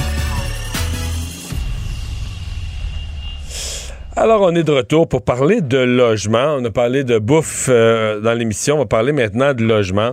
Alors que l'Outaouais connaît, on dit c'est peut-être la région qui connaît une des pires crises du logement. Vous avez sans doute vu cette histoire ce matin dans le journal d'un couple qui vit dans un motel. Euh, donc, techniquement, ils sont pas... euh, ils sont pas dans la rue, mais dans les faits, tu dis, ouais, ils sont pas mal dans la rue là, quand tu es rendu à vivre dans un motel. Karina Oseka est conseillère en communication à l'Office d'habitation de l'Outaouais. Bonjour. Oui, bonjour, M. Dumont. D- Décrivez-nous un peu, avant d'aller dans les détails, mais décrivez-nous un peu comment on. Les, les- les grandes données là, de la crise du logement en Outaouais, c'est quoi votre évaluation du nombre de ménages là, qui ont peine à se loger? Ben, nous, on- à l'Office d'habitation de l'Outaouais, on gère un parc immobilier de logements subventionnés et abordables. Et donc, on a actuellement, et chaque année, c'est pas mal la même chose quand même, euh, 1100 ménages en attente d'un logement subventionné. Donc, c'est des ménages, euh, sont des ménages à faible revenu. Euh, mais au-delà de ça, il y a quand même euh, des ménages qui recherchent un logement euh, abordable ou tout- tout simplement dans un secteur privé. Puis à l'office, nous, on a un service d'aide à la recherche de logement euh, qu'on appelle le SARL. Et lui, s'adresse à toute la, toute la population de l'Outaouais. Donc, n'importe qui, euh, peu importe les revenus, qui pourrait se retrouver à la rue, donc qui est à risque, peut se tourner vers nous pour euh, de l'aide euh, au niveau de la recherche de logement. Mais Donc, aider la recherche, c'est une chose, mais du logement privé disponible, est-ce qu'il y en a un pourcentage réel? Est-ce qu'il y a de l'offre? Ben, de l'offre, c'est difficile. Justement, dans les dernières années, on a d'abord remarqué euh, euh, l'augmentation en flèche au niveau de loyer. Euh, donc, c'est très difficile pour ces ménages de trouver quelque chose dans leur budget euh, et de trouver tout- quelque chose tout court, hein, parce que euh, le taux d'inoccupation est en bas de 1 Donc, ce qui est euh, disponible, il y souvent, en a c'est pas ça, beaucoup. c'est ça que j'allais dire. Quand on est en bas de 1 généralement, il reste les deux extrêmes. là. Des logements pas chers, mais dans un état pitoyable que personne ne veut habiter, puis des logements très, très, très, très chers. C'est généralement ce Oui. qui reste, là. Oui, surtout des logements très chers. C'est ça Surtout qui, ça, ouais. qui est disponible. Oui, c'est ce qu'on retrouve beaucoup dans l'Outaouais parce que c'est une particularité dans cette région qui est à côté de- d'Ottawa. Donc nous, on est, on a toujours cette pression euh, du marché d'Ottawa qui fait que le, le- le loyer monte en flèche très rapidement. Euh, et ce qu'on a remarqué euh, justement avec notre service d'aide, euh, c'est que dans les dernières années, on reçoit plus de demandes euh, et euh, effectivement, euh, on a aussi des mesures d'urgence pour pouvoir placer des ménages à l'hôtel ou à, au motel, donc comme Ben, vous avez vu dans le reportage ce matin. Donc ça, pour vous, c'est pas la situation décrite dans le journal ce matin d'un couple dans un motel, c'est pas quelque chose qui est unique pour vous, là? Non, c'est quelque chose qu'on travaille avec depuis quelques années. Euh, on n'est pas les seuls à travailler sur ce- cette problématique. On, on travaille, euh, on a mis même en place un mécanisme de, co- de coordination qu'on appelle. Donc avec le, les CIS, la ville, d'autres partenaires communautaires, on travaille en équipe pour essayer de trouver des solutions à, à ces ménages-là. Et quand on se retrouve vraiment dans, dans un impasse, on n'arrive pas à aider un ménage, ben temporairement, on est obligé de mettre, euh, nous on appelle ça euh, un hébergement commercial. Mhm. Est-ce qu'ils sont, est-ce qu'ils sont aidés? Est-ce que, les gens qui se retrouvent, parce que quand même, là, si tu payes, même si c'est un, hébergement pas si cher que ça, je veux dire, il reste qu'un loyer, tu payes une fois par mois, là.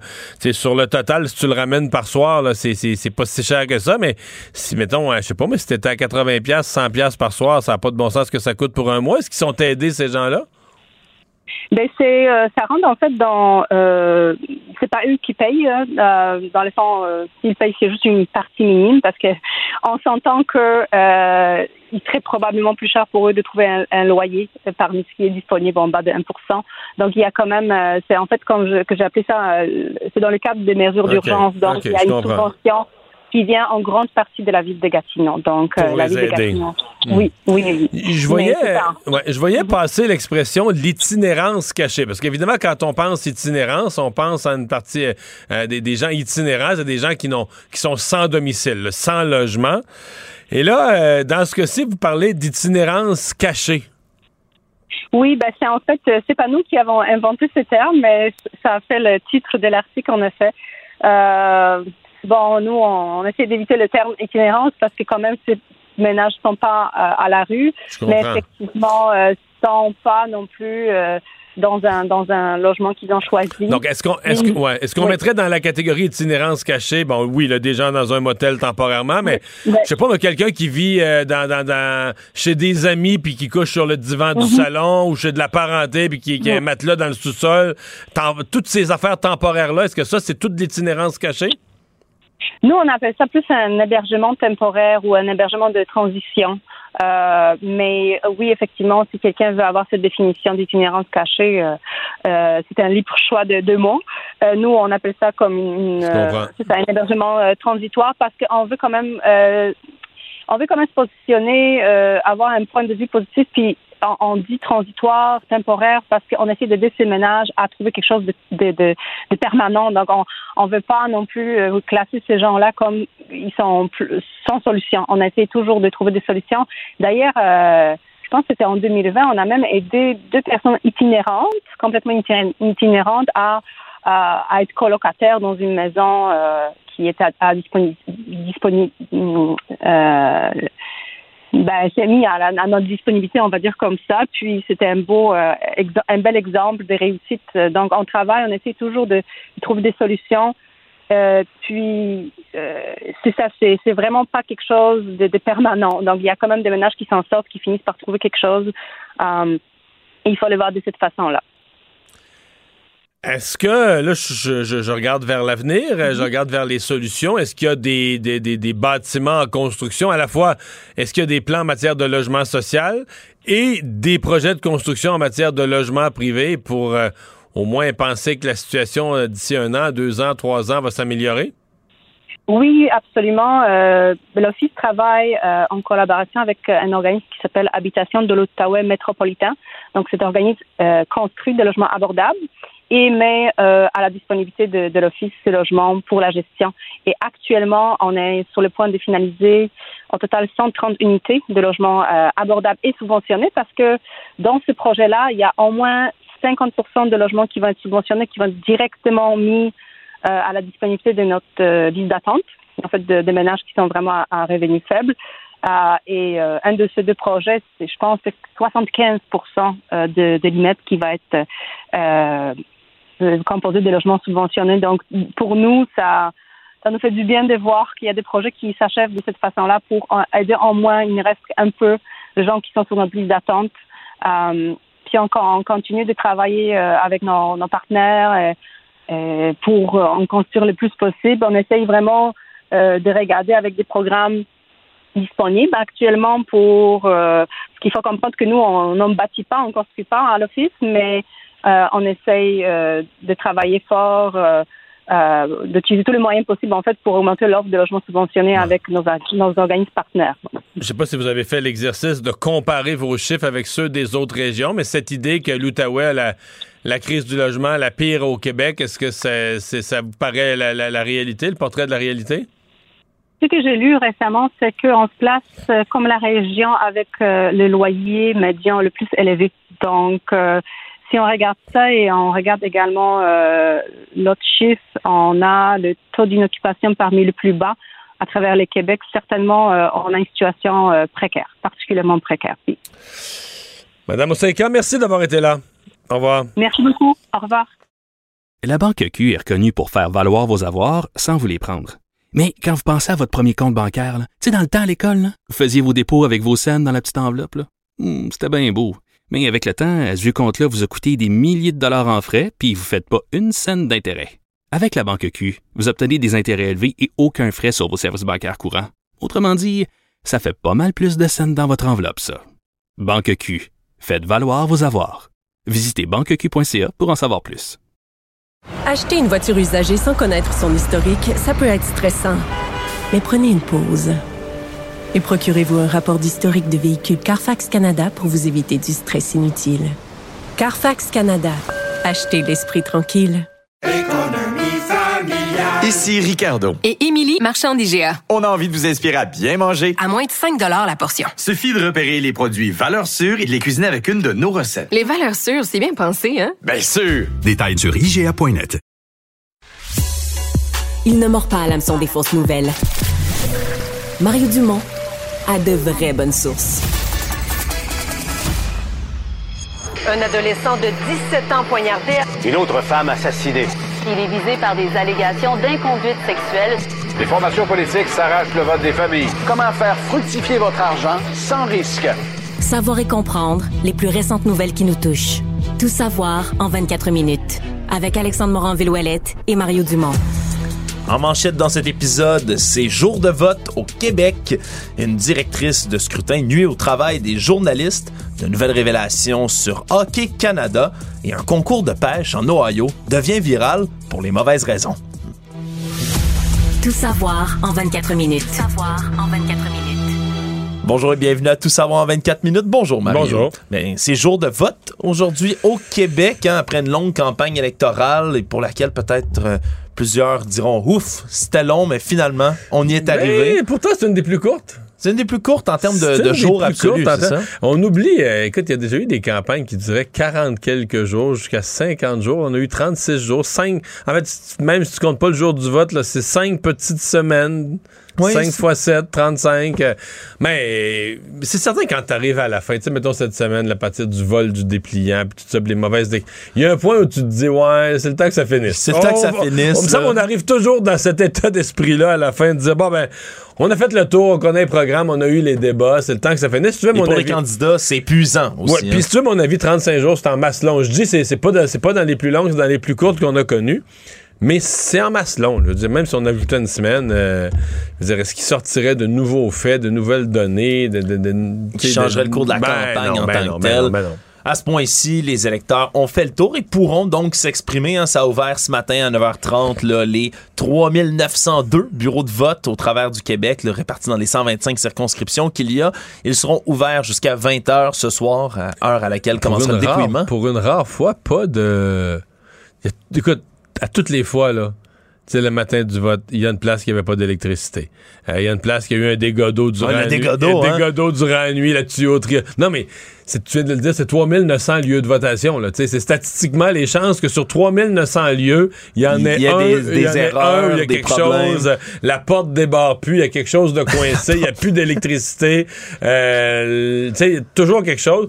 Et ce matin, selon le directeur général des élections, à 9h30, ben, les 3900 lieux de votation étaient fonctionnels. Et en plus de tout ça, ben, il y en a d'autres des bonnes nouvelles. hein. Il y a plus de 24% des électeurs inscrits qui ont déjà voté par anticipation, donc pour exprimer leur vote d'avance. Donc c'est une bonne nouvelle de ce côté-là.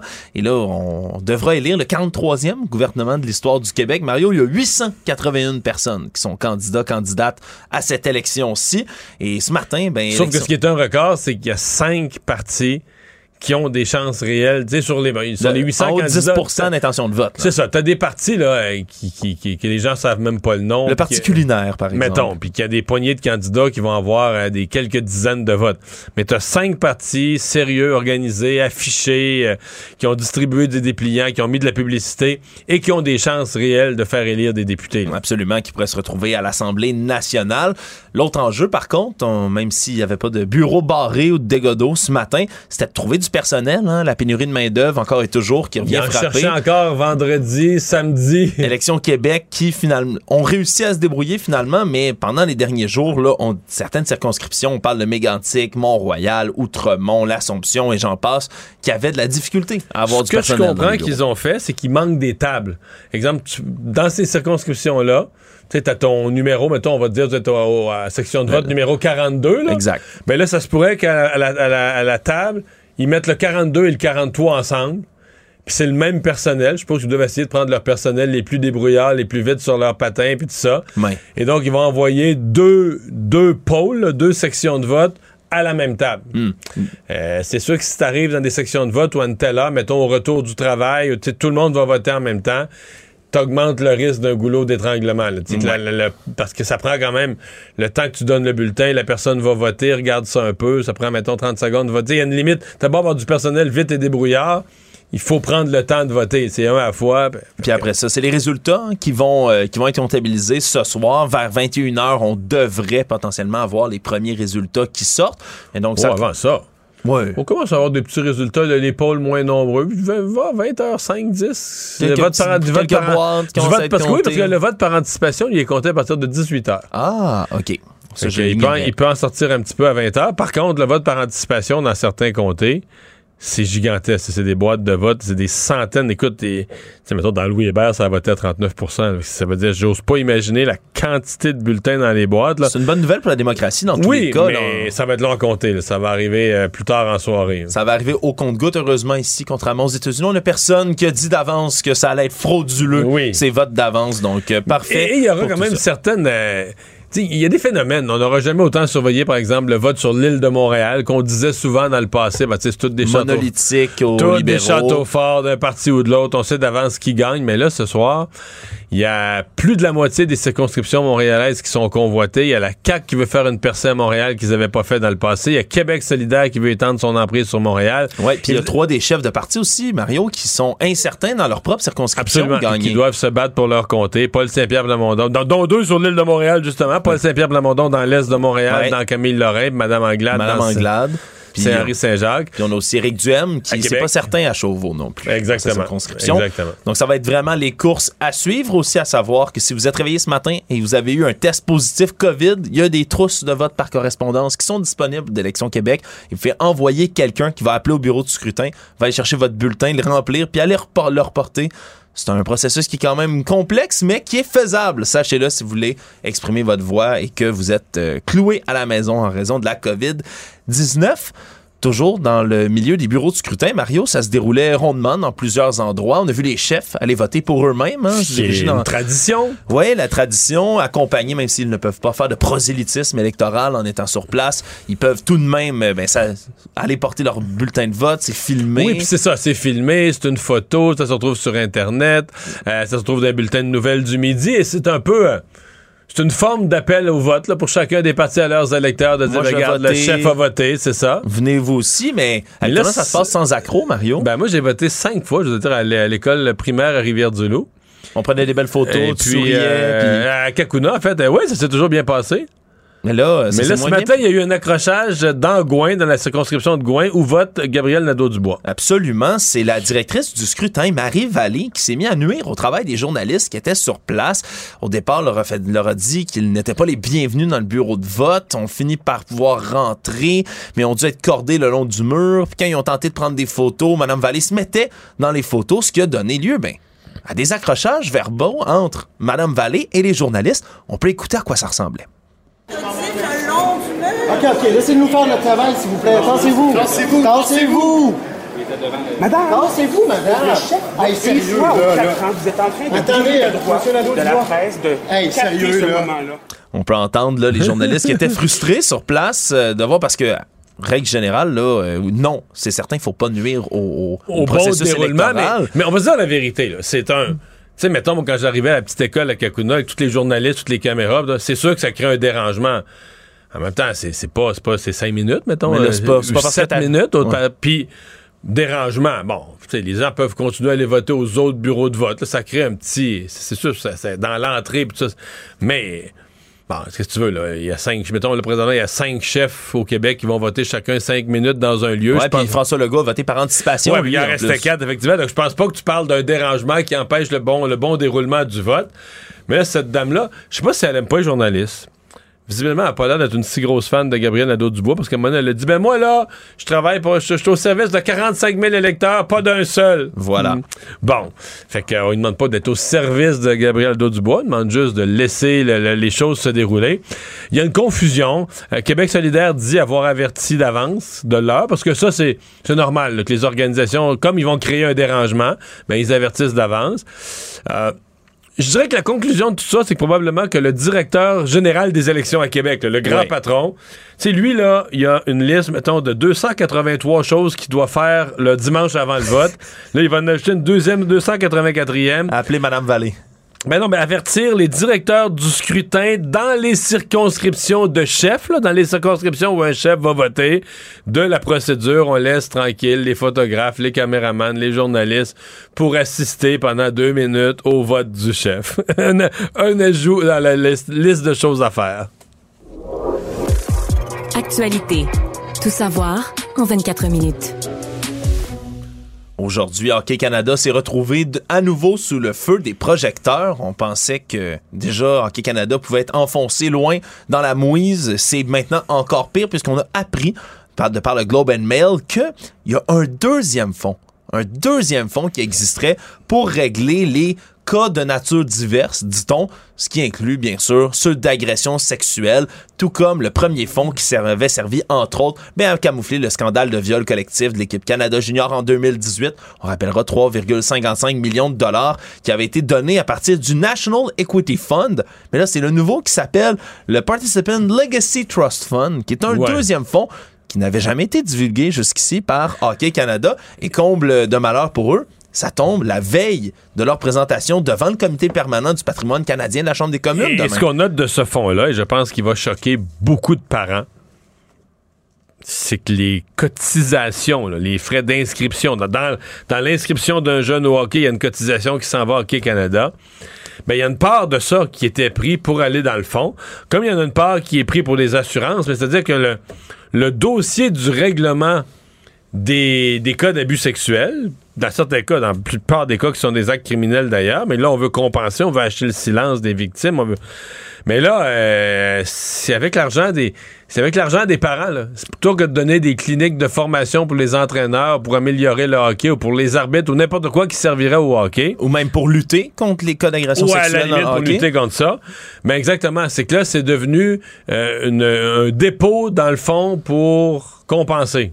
Exactement. On a appris entre autres qu'il y a eu un transfert qui avait été fait d'une somme de 7,1 millions de dollars dans ce nouveau fonds-là. Un fonds qui, d'ailleurs, aurait dû être fermé le 15 mai 2020 dernier. Global Mail apprennent également que les membres de Hockey Canada se sont adressés aux tribunaux, ni plus ni moins, que pour garder ce fonds-là en place jusqu'en 2039.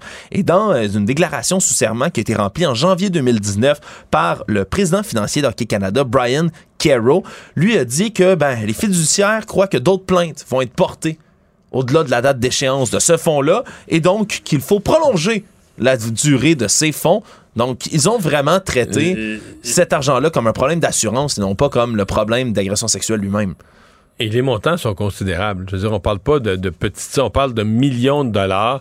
Euh, donc, c'est évidemment que sur le plan politique, euh, le député bloquiste, le, M. Lemire, euh, Samuel Lemire dit on peut pas, euh, on, on peut pas tolérer. C'est pas Samuel, c'est Sébastien Lemire. Sébastien Lemire, oui. On peut pas tolérer ça. Euh, même chose du côté de la ministre Pascal Saint-Onge. Exact, qui a réagi aujourd'hui, euh, parler de le manque total de transparence d'Hockey Canada, puis elle a dit cette fois-ci, là, maintenant, je le dis clairement que ça prend des démissions. Elle veut le remplacement de l'équipe à la tête de l'organisation de Mais Hockey elle le Canada. demande déjà depuis des mois. là. Exact, mais elle l'a réitéré dans des termes encore plus profonds. Pour l'instant, là, le fait qu'il y ait une révélation comme ça d'un nouveau fonds encore, ça me fait penser combien de temps le, le supplice de la goutte peut durer dans le dossier d'Hockey Canada, Mario? Il y a toujours quelque ouais. chose de nouveau. Mais l'impression qu'on a, c'est exemple, quand ils sont passés devant le comité parlementaire des communes, ben là, ils ont avoué l'existence de l'autre fonds, mais eux, là dedans, d'eux autres, ils devaient se dire, ben, Ben oui, on a deux fonds, là. Parce que moi, on leur parle.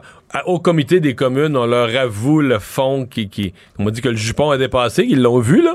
Ah, ils trouveront sûrement pas le deuxième. Ben c'est ben c'est ça que tu dis. Tu dis probablement que s'ils en ont pas parlé, c'est parce qu'ils disent ah, ils trouveront jamais qu'il y a un deuxième fond.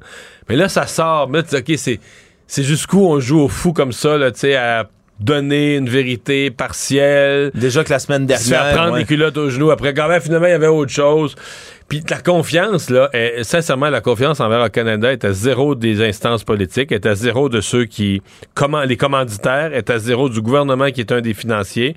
Euh, Puis là, de plus en plus, est à zéro dans toutes les petites organisations locales. Je sais pas comment c'est au Canada anglais, mais moi, ce que j'entends au Québec, c'est que les gens au Québec sont décrochés d'Hockey Canada, sont choqués même de- d'envoyer leur cotisation. C'est un vrai problème. Ouais, c'est un vrai problème. surtout qu'il n'y a pas une semaine qui passe sans qu'Hockey Canada revienne avec un- soit un nouveau scandale, soit une- un nouvel accrochage. La semaine dernière, on se souviendra, là, s'il avait été révélé que certains sondages qu'il faisait passer Ben oui. Hockey Canada disaient, posaient la question suivante, trouvez-vous que les médias exagèrent la controverse autour d'Hockey Canada? faisait un sondage, non pas pour demander aux parents est-ce qu'il y a des problèmes, est-ce que dans votre Comment club... on peut s'améliorer? Ben oui, puis est-ce que dans votre club local, il y a eu des cas là, de, de, de, de- de- d'agression sexuelle ou même de, comportements euh, sexuels qui sont, euh, euh, qui sont inacceptables, qui sont inappropriés? Non, non.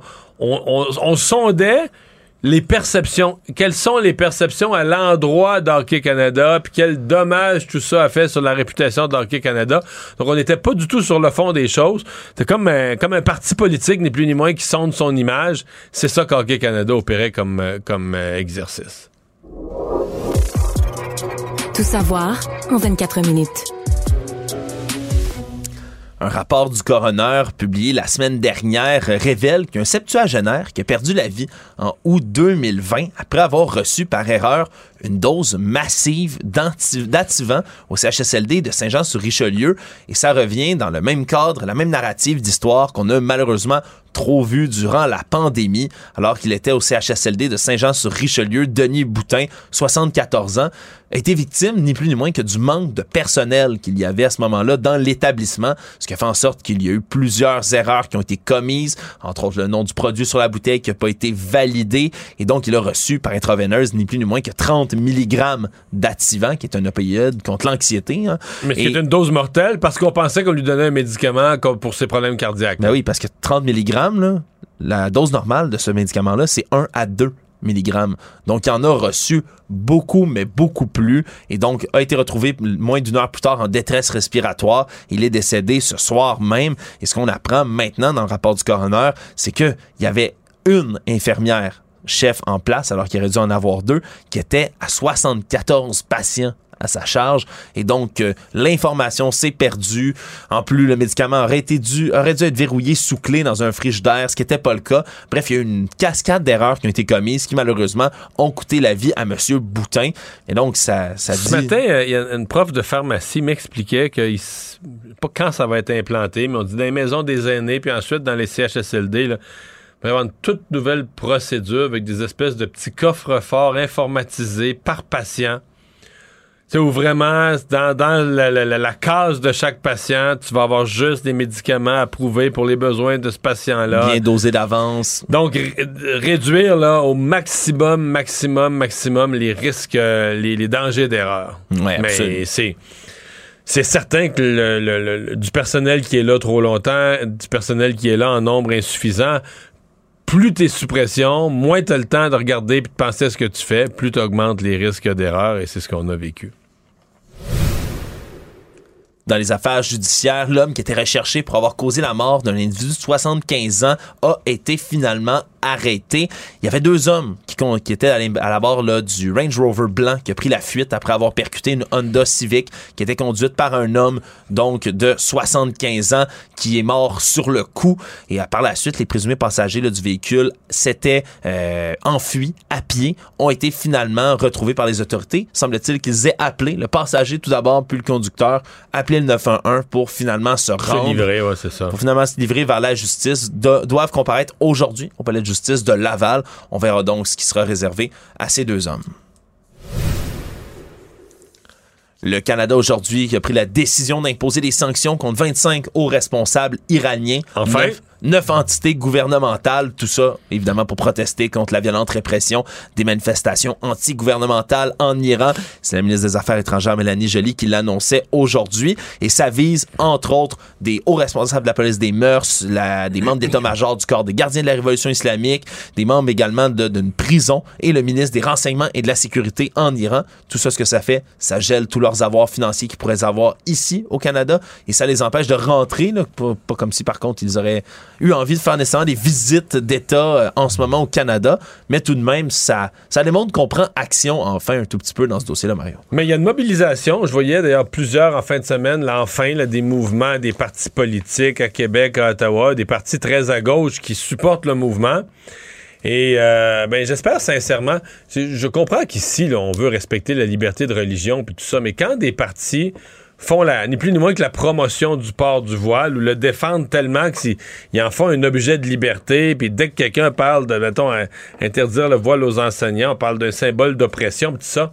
On Mais parle d'islamophobie immédiatement dans Ouais, ce mais temps-là. là, là, j'espère qu'ils voient euh, euh, de quel côté elle est l'oppression. Là, que des pays où les jeunes femmes sont obligées de porter le voile, euh, avec une police des mœurs, puis tout ça, que le, le voile comme symbole de liberté qu'on essaie de nous faire croire ici, là, c'est assez, euh, c'est, assez douteux comme, euh, comme lien. Le monde. Les forces ukrainiennes ont conservé leur initiative dans leur contre-offensive qui se poursuit dans l'est et dans le sud de l'Ukraine. Et là, euh, durant la fin de semaine, c'est la, ville stratégique de Liman qui a été reprise. Et pour l'instant, on continue de reprendre du terrain. On dit que les Russes sont poussés à la défensive. Et ça contraste vraiment avec les annonces qui ont été faites la semaine dernière, celle des annexions de quatre territoires en Ukraine après des espèces de référendums factices. Là, ce que ça démontre, c'est que ben, c'est pas complètement occupé, ces régions-là, hein, parce que la ville de Liman, entre autres, est dans la région du Donetsk, qui est supposément annexée maintenant. Mais un des dangers, c'est est-ce que Poutine, parce qu'une fois que Poutine considère qu'ils sont officiellement annexés, Hmm. bon, techniquement, pas au sens du droit international, mais au sens de Poutine puis de ce qu'il dit, lui, aux Russes, ça devient la Russie. Là. Lui, il considère qu'il annexe des territoires, qu'il joint des territoires, donc ils deviennent la Russie. Alors, quand l'Ukraine va faire la guerre sur ces territoires-là pour les reprendre, dans son bon droit, parce qu'elle est sur son territoire officiellement l'Ukraine, mais pas selon Poutine qui dit avoir fait des, faux référendums là, euh, Poutine a toujours dit si quelqu'un attaque le territoire russe, je, je serais justifié d'avoir recours à l'arme nucléaire. Alors, est-ce qu'il pourrait jouer sur les mots et considérer le territoire, le nouveau territoire russe, là, euh, attaqué? Ça, Euh, c'est- la ligne est il y a- dangereuse Il y a des experts, en- des experts militaires qui se posent la question présentement. Absolument. Puis l'autre champ de bataille sur lequel on s'est livré des joutes par rapport à l'Ukraine, c'est sur Twitter. Le milliardaire américain Elon Musk, aujourd'hui, qui a fait une publication, ma foi, controversée, a fait lui-même part de son espèce de proposition pour un traité de paix entre la Russie Mais lui, il et a beaucoup l'Ukraine. aidé l'Ukraine au départ avec ses Starlink. Il a permis à l'Ukraine, quand les, quand les, les Russes attaquaient puis faisaient tomber les systèmes informatiques, les systèmes, les Wi-Fi, les, les- les- lui assurait avec Starlink que l'armée ukrainienne puis que les gouvernements ukrainiens pouvaient continuer à avoir du- de l'Internet, là, Voilà. du réseau, être connectés. Mais là, aujourd'hui, il faisait une espèce de sondage, oui ou non, pour son espèce de proposition, mais dans laquelle, entre autres, il parle de faire des nouveaux référendums supervisés par l'ONU dans les régions euh, Ben qui ouais, veulent être annexées, l'abandon de la Crimée, un statut neutre pour l'Ukraine. Et ben, on n'a pas tardé à réagir. Le président ukrainien Volodymyr Zelensky a lui-même réagi avec son propre sondage en disant quel Elon Musk préférez-vous? Celui qui soutient l'Ukraine ou qui soutient la Russie Qu'il y a eu énormément là, de gens qui ont réagi à tout ça et même que l'ambassadeur Mais je sais pas, c'est un clown, Elon Musk? on Mais sait jamais, on sait jamais de quel côté il verse Non, mais- parce que sur les réseaux sociaux, il agit comme un comme un élément complètement erratique, un enfant qui a pris trop de sucre. Des fois, c'est- étrange, honnêtement. Non, regarder. mettons, euh, compte tenu de sa fortune puis de son importance dans le monde puis tout ça, on se dit, mais même lui, avant de tweeter, il devrait consulter au moins euh, des conseillers, un groupe d'experts, euh, des gens. Mettons, sur une question comme ça, l'Ukraine, là, il est un homme trop puissant pour écrire n'importe quoi, mais on a l'impression que c'est un homme très riche et très pu- très puissant, mais qui est comme à la taverne, puis ça y passe par la tête, il l'écrit. Ouais, de temps en temps, on sait jamais quel Elon Musk on va avoir devant nous. Et la réponse de l'ambassadeur ukrainien en Allemagne a été sans équivoque là-dessus. Ma réponse très diplomatique est d'aller vous faire voir, Monsieur Musk. Savoir et comprendre. Tout savoir en 24 minutes. En terminant, Mario, il y a un événement qui est devenu viral, euh, mais pas pour les bonnes raisons. Concours de pêche en Ohio, et je t'en parle parce que c'est un concours de pêche au doré jaune. hein. Ça m'intéresse. Je sais que toi-même es un pêcheur, Ben oui. tu es un pêcheur de doré.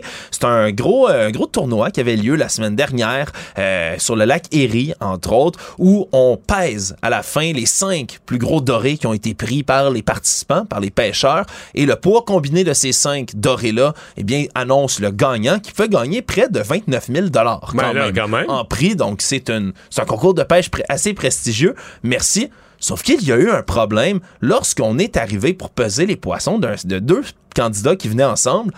Eh bien, leur doré ressemblait à des gros dorés de 4 livres, hein, quand même, de belle prise, mais il en pesait 7 lorsqu'ils ont été pesés. Et là, l'organisateur s'est dit, hein, c'est donc bien étrange tout ça. Il a ouvert les dorés pour se rendre compte qu'à l'intérieur, on avait inséré des poids en plomb pour les rendre plus lourds et même inséré des filets déjà coupés de d'autres dorés à l'intérieur qu'on avait comme fourré à l'interne des, des poissons eux-mêmes. Pour donner du poids. Pour donner du poids, pour donc faire ça.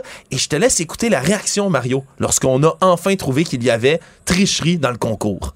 We got weights and fish. There we go.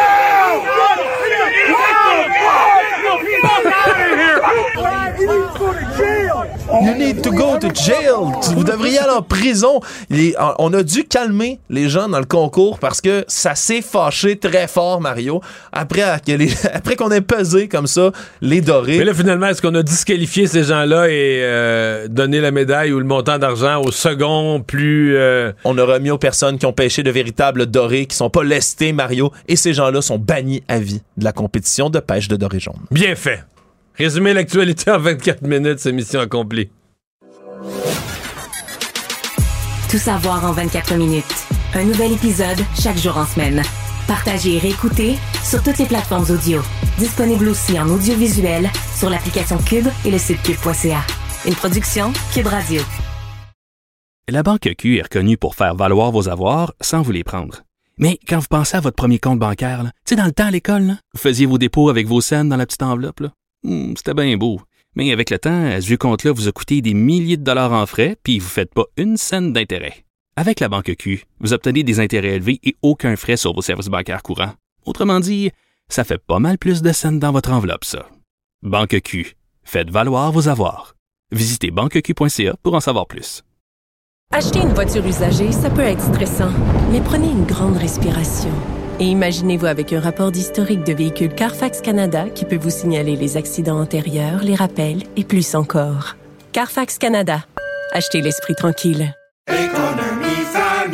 Ici Ricardo. Et Émilie, marchand d'IGA. On a envie de vous inspirer à bien manger. À moins de 5 la portion. Suffit de repérer les produits valeurs sûres et de les cuisiner avec une de nos recettes. Les valeurs sûres, c'est bien pensé, hein? Bien sûr! Détails sur IGA.net. Mario Dumont. Rationnel et cartésien, il peut résoudre n'importe quelle énigme les yeux fermés.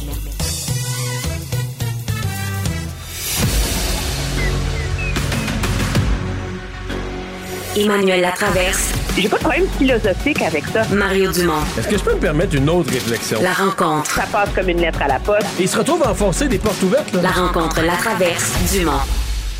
Bonjour, Emmanuel. Bonjour. Alors, avec des sondages qui mettent là, depuis plusieurs semaines toujours le même parti en avance, des gens pour avoir l'impression que leur vote compte moins ou que l'élection compte moins, euh, tu crois pas ça? Non, je crois pas à ça pour plusieurs raisons. De un, je suis en train d'essayer de remplir notre feuille pour le pool électoral, puis je me rends compte que finalement, des courses où c'est pas si sûr que ça qui va gagner, là, euh, il y en a beaucoup au Québec. Beaucoup, beaucoup. Ah ouais, absolument. presque- Oui, ben, il y en a plus du tiers de l'Assemblée nationale. Alors, ce qui veut dire que pour, entre 30 et 45% 30-40% des électeurs, c'est pas décidé d'avance qui va gagner. Ça dépend de si les gens vont aller voter ou pas. C'est ça le fond de l'enjeu.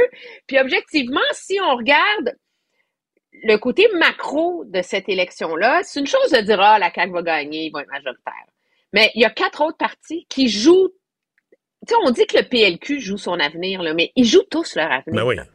Tu sais, le PQ joue sa survie, là. Je veux dire, y a-tu un, un, un parti plus emblématique de notre... Tu sais, moi, j'entends parler de René Lévesque depuis que je suis née, là. Tu sais, le PQ joue sa survie Le Parti libéral joue sa pertinence, là.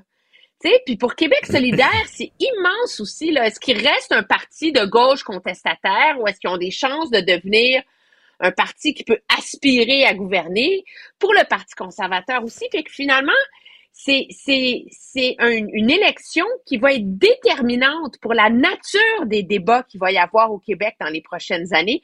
Puis c'est ça qui la rend euh, intéressante, je Ouais. dirais. Mais, mais c'est- c'est c'est aussi, on dira ce qu'on voudra, la composition de l'Assemblée nationale vient influer sur. Euh, on dit le gouvernement lui va ses orientations, mais le gouvernement est influencé par l'opposition. Je veux dire, si euh, il se fait questionner toujours sur son, manque de souci de la langue française, ou s'il se fait questionner sur l'environnement, ou tu sais, euh, c'est des tendances qui s'installent dans le travail parlementaire et qui changent les trajectoires dans les prochaines années. Si on se parlait de ce qu'on va de ce qu'on va surveiller dans la soirée électorale de ce soir à partir de 20h quand les résultats vont commencer à débouler. Oui, ben tu sais, on se sent comme dans euh, la fin de la saison du baseball. Là. Objectivement, c'est une course au meilleur deuxième. C'est c'est beaucoup ça, je pense, le, le suspense de la soirée électorale. Là.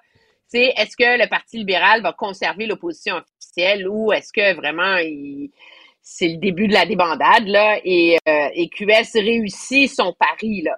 Puis c'est pas euh, c'est pas donné d'avance, mais de part et d'autre. C'est pas donné d'avance. C'est difficile à saisir si les libéraux vont voter ou pas. Est-ce que Mme Anglade les a finalement rassurés à la fin de la campagne? Mais à midi et demi, Assez? ouais, à midi et demi, Emmanuel, c'était loin d'être clair. C'était le, le- le- le taux Il de n'y avait pas votation. beaucoup de monde dans les bureaux de vote. Non, puis le taux de votation dans les circonscriptions, la forte teneur, euh, sa forte proportion anglophone, communauté culturelle, c'était particulièrement faible, les taux de votation. Donc, euh, je suis convaincu que la machine libérale, à midi, a dû se dire, hey, on ouvre les moteurs, là. Oui, parce que moi, il me disait, là, il était tout fier, puis toi, tu serais un meilleur juge que moi à savoir si c'est un bon score ou pas, mais qu'à 3h30, il avait fait 90 000 appels. Ça, ça montrait que la machine que- tournait à plein Ouais, mais parce que ça dépend dans combien de circonscriptions, Emmanuel, parce que c'est ceux qui travaillent pas dans les 125 Ben, c'est ça, je circonscriptions. me disais. Exactement. il faudrait avoir, faudrait savoir dans combien de circonscriptions ça, ça, ça s'applique, là. Bon, ben alors, je vais leur demander, puis je vais donner la réponse quand ils reviendront au bureau. Mais pour Québec solidaire aussi, on parle beaucoup qu'un QS a une grosse organisation, il y a une énorme machine pour sortir le vote. C'est plus difficile pour eux cette année. Là, en 2018, ils étaient concentrés dans 10 comtés, tu sais. Puis c'est facile, tu sais, à- prends Sherbrooke. Ils ont mis la gomme à Sherbrooke. Mais là, en Estrie, ils ont Sherbrooke, mais ils ont Saint-François à côté aussi, là. Fait que là, ils sont obligés de, de disperser davantage leurs efforts qu'ils ne l'ont fait dans le passé. Et ça, c'est un gros, gros test de croissance pour Québec solidaire parce que, gagner des comtés, c'est toujours plus difficile que de les garder en général, là, sauf quelques exceptions près. Donc ça, euh, ça, je pense que ça va être intéressant aussi. Emmanuel, tu parles de meilleur deux- deuxième. Là. Dans, dans le fond, tu as le, le deuxième ayant le plus grand nombre de sièges, qui va devenir, au sens de, de- de l'Assemblée nationale des travaux parlementaires, l'opposition officielle. Mais, Mais tu as aussi un deuxième en nombre de votes. Là. Et c'est pas acquis que ça va être le même. Et je regardais les sondages, Emmanuel, dans les deux dernières semaines. Les quatre partis, le PQ, Québec solidaire, les libéraux et les conservateurs ont eu une firme de sondage qui les a mis deuxième à un moment ou à un autre. là. Hier soir, il y en a une, ben, Forum Research, ça vaut ce que ça vaut, mais ils mettaient le PQ deuxième. Euh, à un moment donné, quelqu'un a mis le PQ deuxième ex aequo. Plusieurs ont mis euh, que c'est Québec solidaire qui était deuxième. Euh, Main Street met euh, les conservateurs deuxième. Euh, plusieurs autres mettent, léger exemple, mais les libéraux deuxième. Mais tu sais, puis là, ben là, t'as les taux de participation pour les uns et les autres. Est-ce qu'un de ces partis-là va. Parce que là, quand je dis deuxième, là, c'est à 1 après. C'est 17-16, c'est 16-15, c'est 15-14. non, non, ils sont dans la marge d'erreur, les Dans- uns les autres. là. Donc, on ne sait pas ce soir, sincèrement. euh, bien malin, celui qui va placer en ordre les quatre partis que je viens de nommer, lequel va avoir le. le- En le- termes de suffrage. en termes de suffrage, lequel va arriver deuxième? Est-ce que celui-là va bien être l'opposition officielle? Parce que l'opposition officielle pourrait être en siège le deuxième, mais pas en nombre total de votes. Euh, Il y, a, il y a- un escalier, il y a un podium assez difficile à dessiner. Là. oui, puis je pense que c'est ça qui rend une soirée électorale comme celle de ce soir particulièrement intéressante parce qu'on n'est pas dans une élection de changement. Tu sais, là, il y a toujours un gros thrill. Est-ce que est-ce que l'opposition va gagner? Est-ce qu'elle va battre le gouvernement? Là, on est dans une élection de mi-parcours donc il n'y a pas de vent de changement. Donc c'est dans les autres joutes, mais comme je te disais, elles sont déterminantes. Ce qui est vraiment le fun pour une fois là, c'est qu'il y a une bataille à Montréal. Ouais, ouais, ouais. on surveille Montréal. Et moi, c'est, moi, c'est ma moi, c'est ma huitième soirée électorale fédérale et provinciale ensemble, là. Mais n'empêche, j'ai jamais vu qu'il y a eu de bataille à Montréal. d'un côté ou de l'autre, là, il y avait deux petits, trois petits comtés. Là, toujours les mêmes. Vraiment, ça peut être la.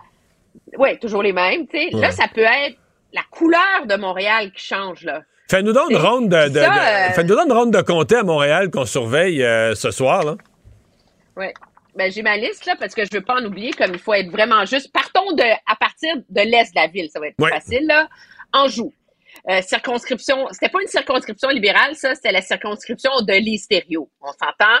La CAQ est assez confiante de pouvoir euh, la remporter. Maurice Richard ou Marie Montpetit, la libérale a été chassée du caucus. Ça, c'est, je veux dire, c'est une, une lutte à finir jusqu'au dernier sprint d'arrivée entre QS et la CAQ. Après ça, il y a, pour les plus faciles, là, tu sais, dans la soirée, là, Verdun, où QS a mis énormément d'efforts pour essayer de déloger Oh, on vient de perdre la communication avec euh, Emmanuel. Ouais, Il y a aussi la CAQ qui est celle de, de le gagner. Sainte-Marie-Sainte-Anne, le comté de... C'est Henri Satan, c'est le comté de la, la chef, chef là. Madame, ma- Madame Anglade, c'est Ben pas oui. acquis. Hein. Et ce matin, euh, je faisais l'observation, ce matin, quand t'es allé voter, Madame Anglade, sérieusement, Emmanuel, j'ai jamais vu ça. Il y avait, je te jure, là, je le présentais en direct à LCN, personne, personne, personne au bureau de vote. Bon, on pourrait dire, quelqu'un pourrait me dire, regarde, il y a personne, il n'y a pas de voteur pour aucun des partis. Mais mon expérience, c'est quand le Parti libéral est fort et bien organisé dans un comté, là, ben, les votes, les- le, vote, le vote libéral, il est là le matin. là. Il est là dans, les- dans les deux premières heures de la matinée. là. ça, ça rentre à pleine porte, il y a du monde. Madame Anglade est allée voter à 10h40, je pense. C'était vide. Puis ce qui rend Montréal encore plus fou, c'est que comme c'est pas un endroit où les gens s'attendent à déloger les libéraux, il y a plein de circonscriptions où on a des bons candidats, mais on a fait campagne, mais les partis n'avaient pas une grosse machine, ils n'ont pas, euh, pas fait de sondage. donc, on ne sait pas ce qui va arriver. Est-ce que le vote libéral francophone va s'effondrer ou pas? Personne ne le sait. Mais là, une fois que tu tiens cet, cet élément-là dans ta tête, là, il y a plein d'autres comtés qui entrent en jeu. Bourassa Sauvé, peux-tu t'imaginer? Vio. Alors, pour ajouter euh, à ceux-là. Là, on est dans alors, l'Est. Bourassa Sauvé, c'est Montréal-Nord. Villot, quartier plus Saint-Michel. Mais ça, c'était libéral. C'est Il y en a un qui parle de Jeanne Mance.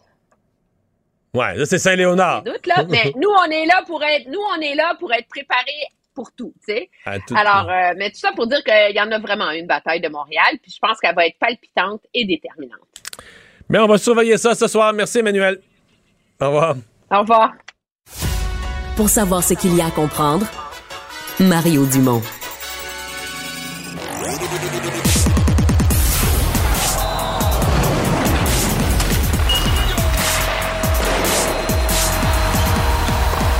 Jean-François Barry, un chroniqueur pas comme les autres. Salut, Jean-François. Allô, Mario. Alors, euh, c'est soirée électorale ce soir, mais il y a du hockey quand même. Oui. Écoute, euh, je vais jouer de la zapette. Là, Ah, tu vas jouer parce de la que, zapette. évidemment, Tu sais, il y a des joueurs qu'on veut surveiller. Il y a- Il y, a quelques joueurs qui n'ont pas encore participé au match de pré-saison. Là. Ben là, on va voir pour la première fois Sean Monahan, qu'on est allé chercher là, avec euh, les Flames de Calgary. Là, Euh, dans le fond, ils voulaient se débarrasser du contrat de Sean Monahan, qui a été beaucoup blessé dans les dernières années. Les autres voulaient faire de l'espace pour euh, Nazem Kadri. On leur a rendu service. Ça nous a aussi donné un choix de première ronde pour l'an prochain. Reste que c'est un choix de première ronde, Sean Monahan. C'est un gros bonhomme. Et lorsqu'il était en pleine santé, il était vu comme un futur prospect. Là, malheureusement, des problèmes aux hanches hanches, joueur de hockey, ça va pas tellement bien ensemble. C'est pas une bonne idée d'avoir des problèmes aux hanches. Mais bref, on a hâte de le voir. Premier match pour lui euh, dans l'uniforme du Canadien. Mais il y a quand même un soir, peu, moi, il y a je vais quand pas- même un peu d'attente à son endroit. Qu'il soit un bon joueur, un centre efficace. euh,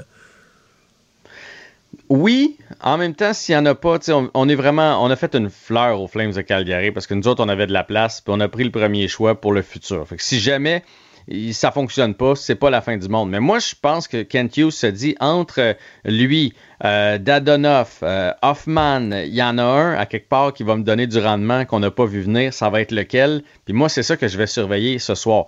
Défensivement, on est encore dans les essais, je ne sais pas quel côté le Canadien va pencher, quel jeune on va garder et tout ça. Mais à l'attaque, donc j'ai hâte de voir le premier trio. Donc Monahan est au centre du premier trio, avec Anderson et Jonathan Drouin.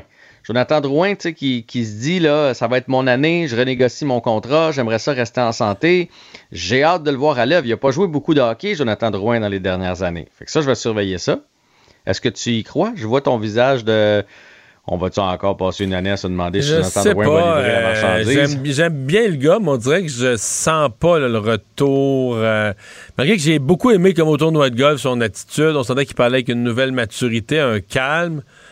Mais il va-tu redevenir explosif? Il va-tu redevenir. euh, sais, faut qu'il fasse des points, là, lui. Là, tu sais, Jonathan Drouin, il- c'est pas, c'est pas, c'est pas le goon, c'est pas le joueur que tu mets à 5 contre 4 en défensif. Il faut, faut, qu'il- faut qu'il s'inscrive au pointage euh, souvent. Là. Mais Jonathan Drouin, lorsqu'il est dans l'alignement, il, sais, il y a presque un point par match. Là. Il y a quelque chose comme bien. point 80. Je sais bien, je sais tu sais, bien, je c'est- sais bien, c'est je sais le problème, c'est qu'il en joue 22, euh, 23, puis après ça, il les poignets, où il y a tout le temps quelque chose qui arrive, puis il y a tout le temps de bons débuts de saison. Écoute, on peut pas y souhaiter de mal, alors je vais le surveiller de près. Là, c'était son premier match euh, en fin de semaine, ça a été euh, so-so. Mais là, ce soir, c'est son deuxième match en, en trois jours, là, fait qu'on s'attend un petit peu plus. Et la deuxième ligne est intéressante aussi, avec euh, Kirby Dack, que moi, j'ai hâte d'en voir plus de Kirby Dack. Là, je comprends qu'il est bon euh, sur 200 pieds, mais à un moment donné, euh, on n'est pas allé le chercher juste pour ça. Slavkowski qui va jouer à sa gauche, donc ça, c'est intéressant. Il donne une belle place. Euh, c'est son premier match depuis qu'il a été un peu critiqué par Kent Hughes, qui a dit que moi, ses matchs ont été décevants. Fait j'imagine que ça va le fouetter. Donc, on s'attend à un bon match de lui. Et Mike Hoffman, à sa droite, qui est pathétique depuis le début des matchs. là. Ça, ça, ça, ça me semble que t'étais positif depuis le début. Là, ça a comme sorti raide, celle-là. là. Non, mais lui, on dirait qu'il s'est dit, Hey, moi, les matchs hors concours, j'en ai rien à cirer. Euh, je compterai quand que ça va compter, puis je patinerai quand que ça va compter. Mais tu sais, ça serait. Là, il reste neuf jours. Hein? Dans neuf jours, c'est le match d'ouverture. Puis là, pour l'instant, on n'a pas gagné une. On a une attaque anémique. On, a plusieurs joueurs qui se traînent les bottines. Fait que j'ai hâte de voir un peu de positif là, du côté du Canadien. Et sur la troisième ligne, euh, qu'on a vu l'autre fois avec Gallagher, Dvorak et Dadonoff. Alors, deuxième audition pour Dadonoff. On s'attend à plus que ce qu'on a vu la dernière fois, Mario. Ben, moi, je suis très optimiste parce que je me dis, on peut pas avoir moins. ça Oui, peut mais- pas être pire. Avec là, c'est déjà ça, là. Quand le plancher est solidement. Là, il il est- c'est ça. Ben, bref, je vais surveiller ça ce soir pour vous autres. On va s'en reparler demain. Surtout que les Maple Leafs ce soir, ils ont euh, euh, Nylander va être là, Marner va être là, Matthews va être là, va être là, Morgan Riley va être là, le défensif. Donc, ils s'en viennent euh, avec une équipe quasi complète. Là. Fait que ça va être un bon test pour le Canadien. Mais j'ai-tu vu Et que Suzuki, nouvelle, Suzuki allait être là pour le Canadien? Demain. Ah, c'est demain, ça. OK, OK, je suis pas le bonsoir. C'est demain que Suzuki revient. Exact. Sean Monahan ce soir dans son premier match pour lui et euh, Nick Suzuki va être là en uniforme demain pour le Canadien dans un duel contre les sénateurs d'Ottawa. Félix Auger-Aliassime qui était dans un tournoi au Kazakhstan.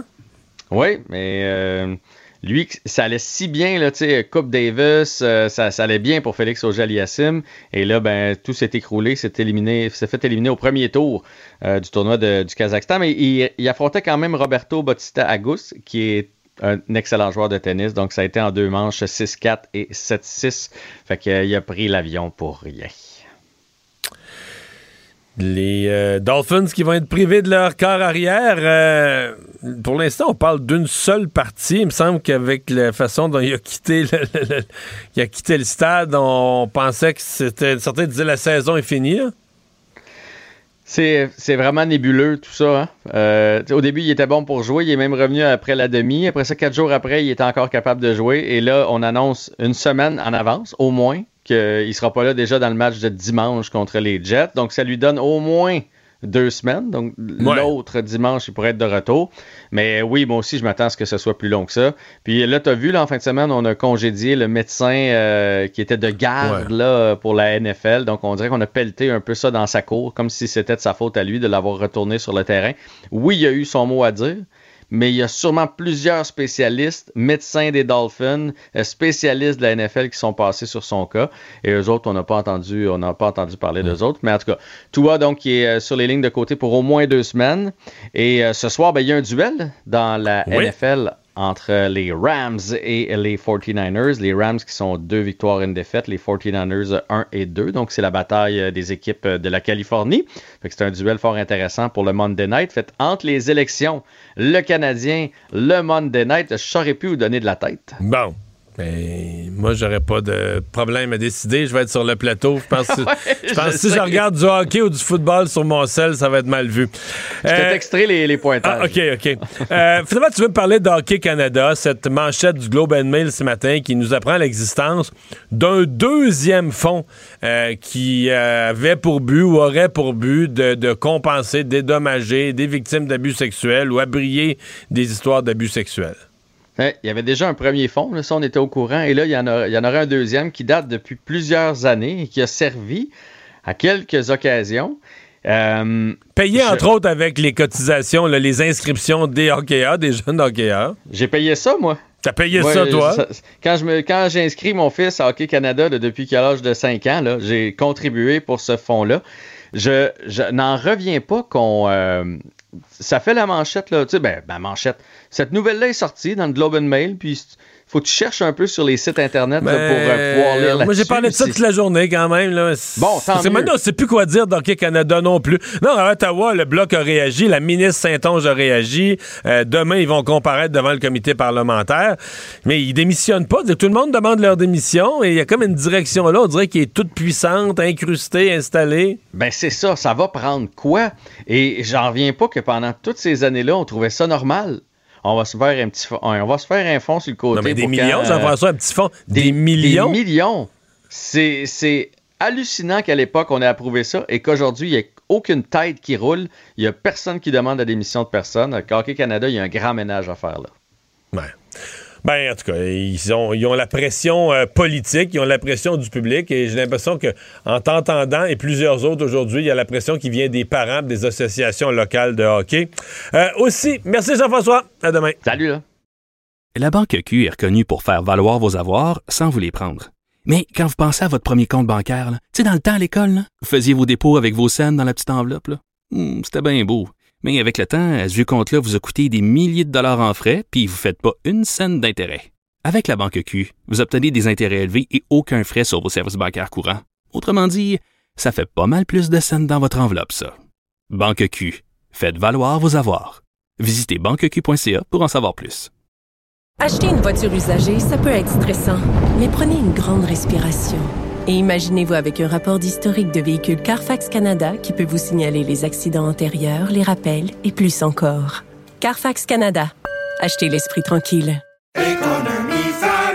Ici Ricardo. Et Émilie, marchand d'IGA. On a envie de vous inspirer à bien manger. À moins de 5 la portion. Suffit de repérer les produits valeurs sûres et de les cuisiner avec une de nos recettes. Les valeurs sûres, c'est bien pensé, hein? Bien sûr! Détails sur IGA.net.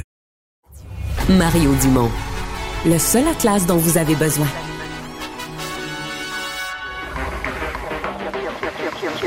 Cube Radio. En direct à LCN.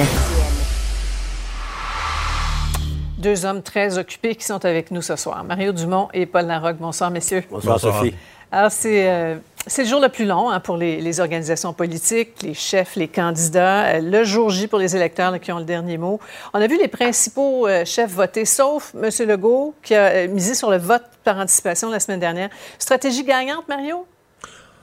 Stratégie, en tout cas. Euh, gagnante, on verra ce soir, mais c'est pas un hasard ou c'est pas un accident ou c'est pas parce qu'il était pas disponible aujourd'hui.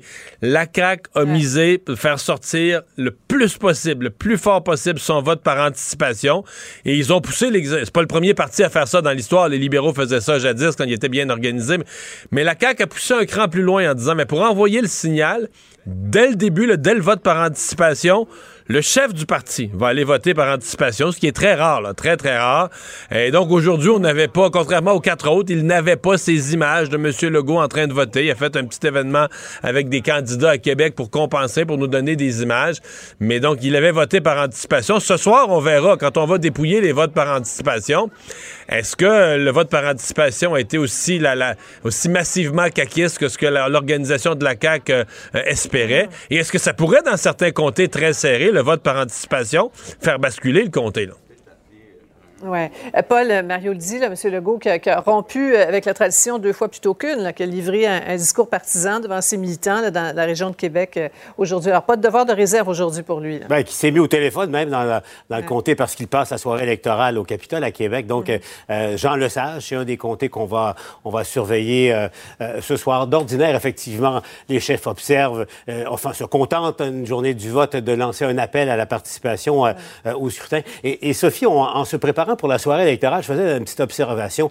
Euh, c'est- un, un vote par anticipation record cette année. Et d'habitude, lorsque ça vote fort euh, par anticipation, le, le corollaire suit également. Il y a une participation euh, importante aussi lors du jour du scrutin. Maintenant, est-ce que ça va se faire aujourd'hui? Il reste quoi, un peu plus de, de deux heures et demie maintenant. Mais souvent, dans des luttes à, à, à deux, à trois, à quatre et à cinq dans, dans certains comtés, ça, ça peut faire Ouais. la différence. Ouais. En tout cas, on dit qu'il y a le quart des Québécois là, qui, ont, qui ont voté là, avant 25 aujourd'hui. C'est quand même Ouais. énorme. Ouais. Euh, le suspense à surveiller, évidemment, là, ce soir, c'est à qui va aller, là, comme aux Olympiques, là, la, la médaille d'argent. Si on se fie au sondage, aux agrégateurs, bon, c'est c'est rouge ou orange. Mais Mario, en termes de sièges, les libéraux mènent, mais on pourrait être surpris ce soir. Ben, C'est-à-dire que le Parti libéral, si on se souvient de la dernière élection, reportons-nous il y a quatre ans, l'élection avait été très décevante pour les libéraux. Ils avaient eu bien moins que les sondages leur donnaient en sièges et en, en sièges et en pourcentage. Donc, il y a comme une inquiétude. Durant la campagne, il faudrait être aveugle pour pas avoir vu qu'il y a eu des failles dans l'organisation. Est-ce que ces failles-là pourraient aussi jouer sur la sortie de vote? Euh, Québec solidaire est bien organisé dans certains comtés. On se comprend que la probabilité, le Parti libéral est, est- est- techniquement est mieux installé dans plus de comtés, donc pour- devrait finir devant Québec solidaire, mais c'est pas une certitude. Moi, dans mes affaires, j'ai des scénarios. là, si Québec solidaire performe et gagne tous les comtés où ils ont des espoirs et que le vote libéral s'effondre, un peu comme il y a quatre ans, là, le vote libéral sort en bas de ce qui est prévu, il y a des scénarios où Québec solidaire ou Gabriel Nadeau-Dubois pourrait réaliser son objectif de leur voler l'opposition officielle. Ouais. Paul, euh, les distorsions de notre système électoral aussi, là, qui sont accentuées par une course à cinq. Ah, absolument. Et surtout que euh, dans les cinq, selon les sondages, ils sont tous au moins autour de, de- de 15 ce qui n'est pas rien en démocratie, euh, Sophie. Euh, François Legault a dit que c'était un débat d'intellectuels. Pourtant, lui-même avait été un, un partisan, avait signé une entente là, pour réformer le Eh mode ouais. de scrutin. Euh, et une fois rendu au pouvoir, comme tous ses prédécesseurs avant lui, et je peux vous en nommer plusieurs, a changé d'idée. Pourquoi? C'est que euh, est-ce que le Québec serait avancé de, se retrouver avec un Parlement, au fond, une, machine à élire des gouvernements euh, minoritaires? C'est l'argument de, de, fond et, de taille des, opposants à la réforme. Mais en même temps, l'autre question, euh, Sophie, si on applique simplement la, la somme des sondages actuels, je vais vous poser une question. Est-ce qu'il serait normal que 60 des, des électeurs, des électrices du Québec se retrouvent demain avec 20% ou autour de 20 de- des sièges Ouais. à l'Assemblée nationale. C'est- toute une question qui, qui mérite euh, une réponse à- approfondie. Absolument, et réflexion. Euh, un clin d'œil en terminant, là, il y a une directrice de scrutin dans, dans le comté de, de Gouin à Montréal qui a mis des bâtons dans les roues aux journalistes. Euh, un extrait à nouveau. Non, tu leur as dit de passer devant la table. Il, il était quasiment assis. La euh, déesse dit le long du mur. OK, OK, laissez-nous faire notre travail, s'il vous plaît. Tassez-vous. Tassez-vous. Tassez-vous. il était devant. Madame. Tassez-vous, madame. Euh, J'ai fait mon choix pour la circonscription de Gouin. Bon, alors, euh, on peut dire, Mario, que Marie Vallée s'est fait un nom aujourd'hui. Ouais, évidemment, euh, quand on donne un pouvoir à une personne, il y a toujours la tentation de l'exercer avec un E majuscule, d'exercer pleinement et trop un peu son pouvoir. Il y a une tradition. C'est sûr qu'il y a un ordre à maintenir dans les lieux de votation, mais tu sais, moi, à l'époque, j'allais voter à la petite école primaire de Kakuna dans le comté de Rivière-du-Loup. Puis c'est sûr que pendant cinq minutes. là, Sophie. Oui, Paul a déjà Et été là. puis là comme journaliste. Puis Paul, sincèrement, Oui, oui. c'est sûr que pendant 5-6 minutes, ça fait un dérangement là, pour les autres électeurs. On peut pas nier l'existence. Tous les journalistes arrivent, les caméras les, les photos, mais en même temps, au bulletin de nouvelles du midi, les électeurs voient, chacun des chefs a voté. C'est un peu normal. Là, que monsieur, Saint- monsieur euh, Nadeau-Dubois aurait été désavantagé, exemple, aux nouvelles du midi. C'est lui, on peut pas le voir voter, il peut pas, être, pas avoir les photos sur Internet pour quelques minutes. Donc, c'est un peu. Je pense que le directeur général des élections va devoir donner des directives plus claires pour le vote des chefs à ces instances locales. Les, les- les directeurs du scrutin connaissent les règles de, de ce qu'on appelle les photos. Ouais, faut croire, ça s'est pas rendu dans le comté de Gouin. La madame n'était pas contente euh, aujourd'hui. Euh, cette, cette directrice du scrutin a peut-être commencé son métier aujourd'hui. Si elle ne comprend pas le message à journée, elle risque d'avoir euh, commencé sa carrière aujourd'hui et de la finir ce soir aussi. On a presque eu peur de sa canne. Merci beaucoup, messieurs. On vous souhaite une très, très belle soirée électorale. On vous suit, on Merci. vous regarde. de Merci. Ah, voilà qui met un terme à notre euh, émission. Soirée électorale euh, ce soir. Euh, ben, vous l'aurez évidemment LCN et TVA à la télé. Vous l'aurez aussi ici à Cube. Si vous n'êtes pas devant une télé, si vous voulez écouter, vous aurez le son et vous aurez tous les résultats à compter de 20 h. L'émission spéciale, elle commence dès 18h30. Alors là-dessus, je vous donne rendez-vous demain, 15h30. À demain. Cube Radio.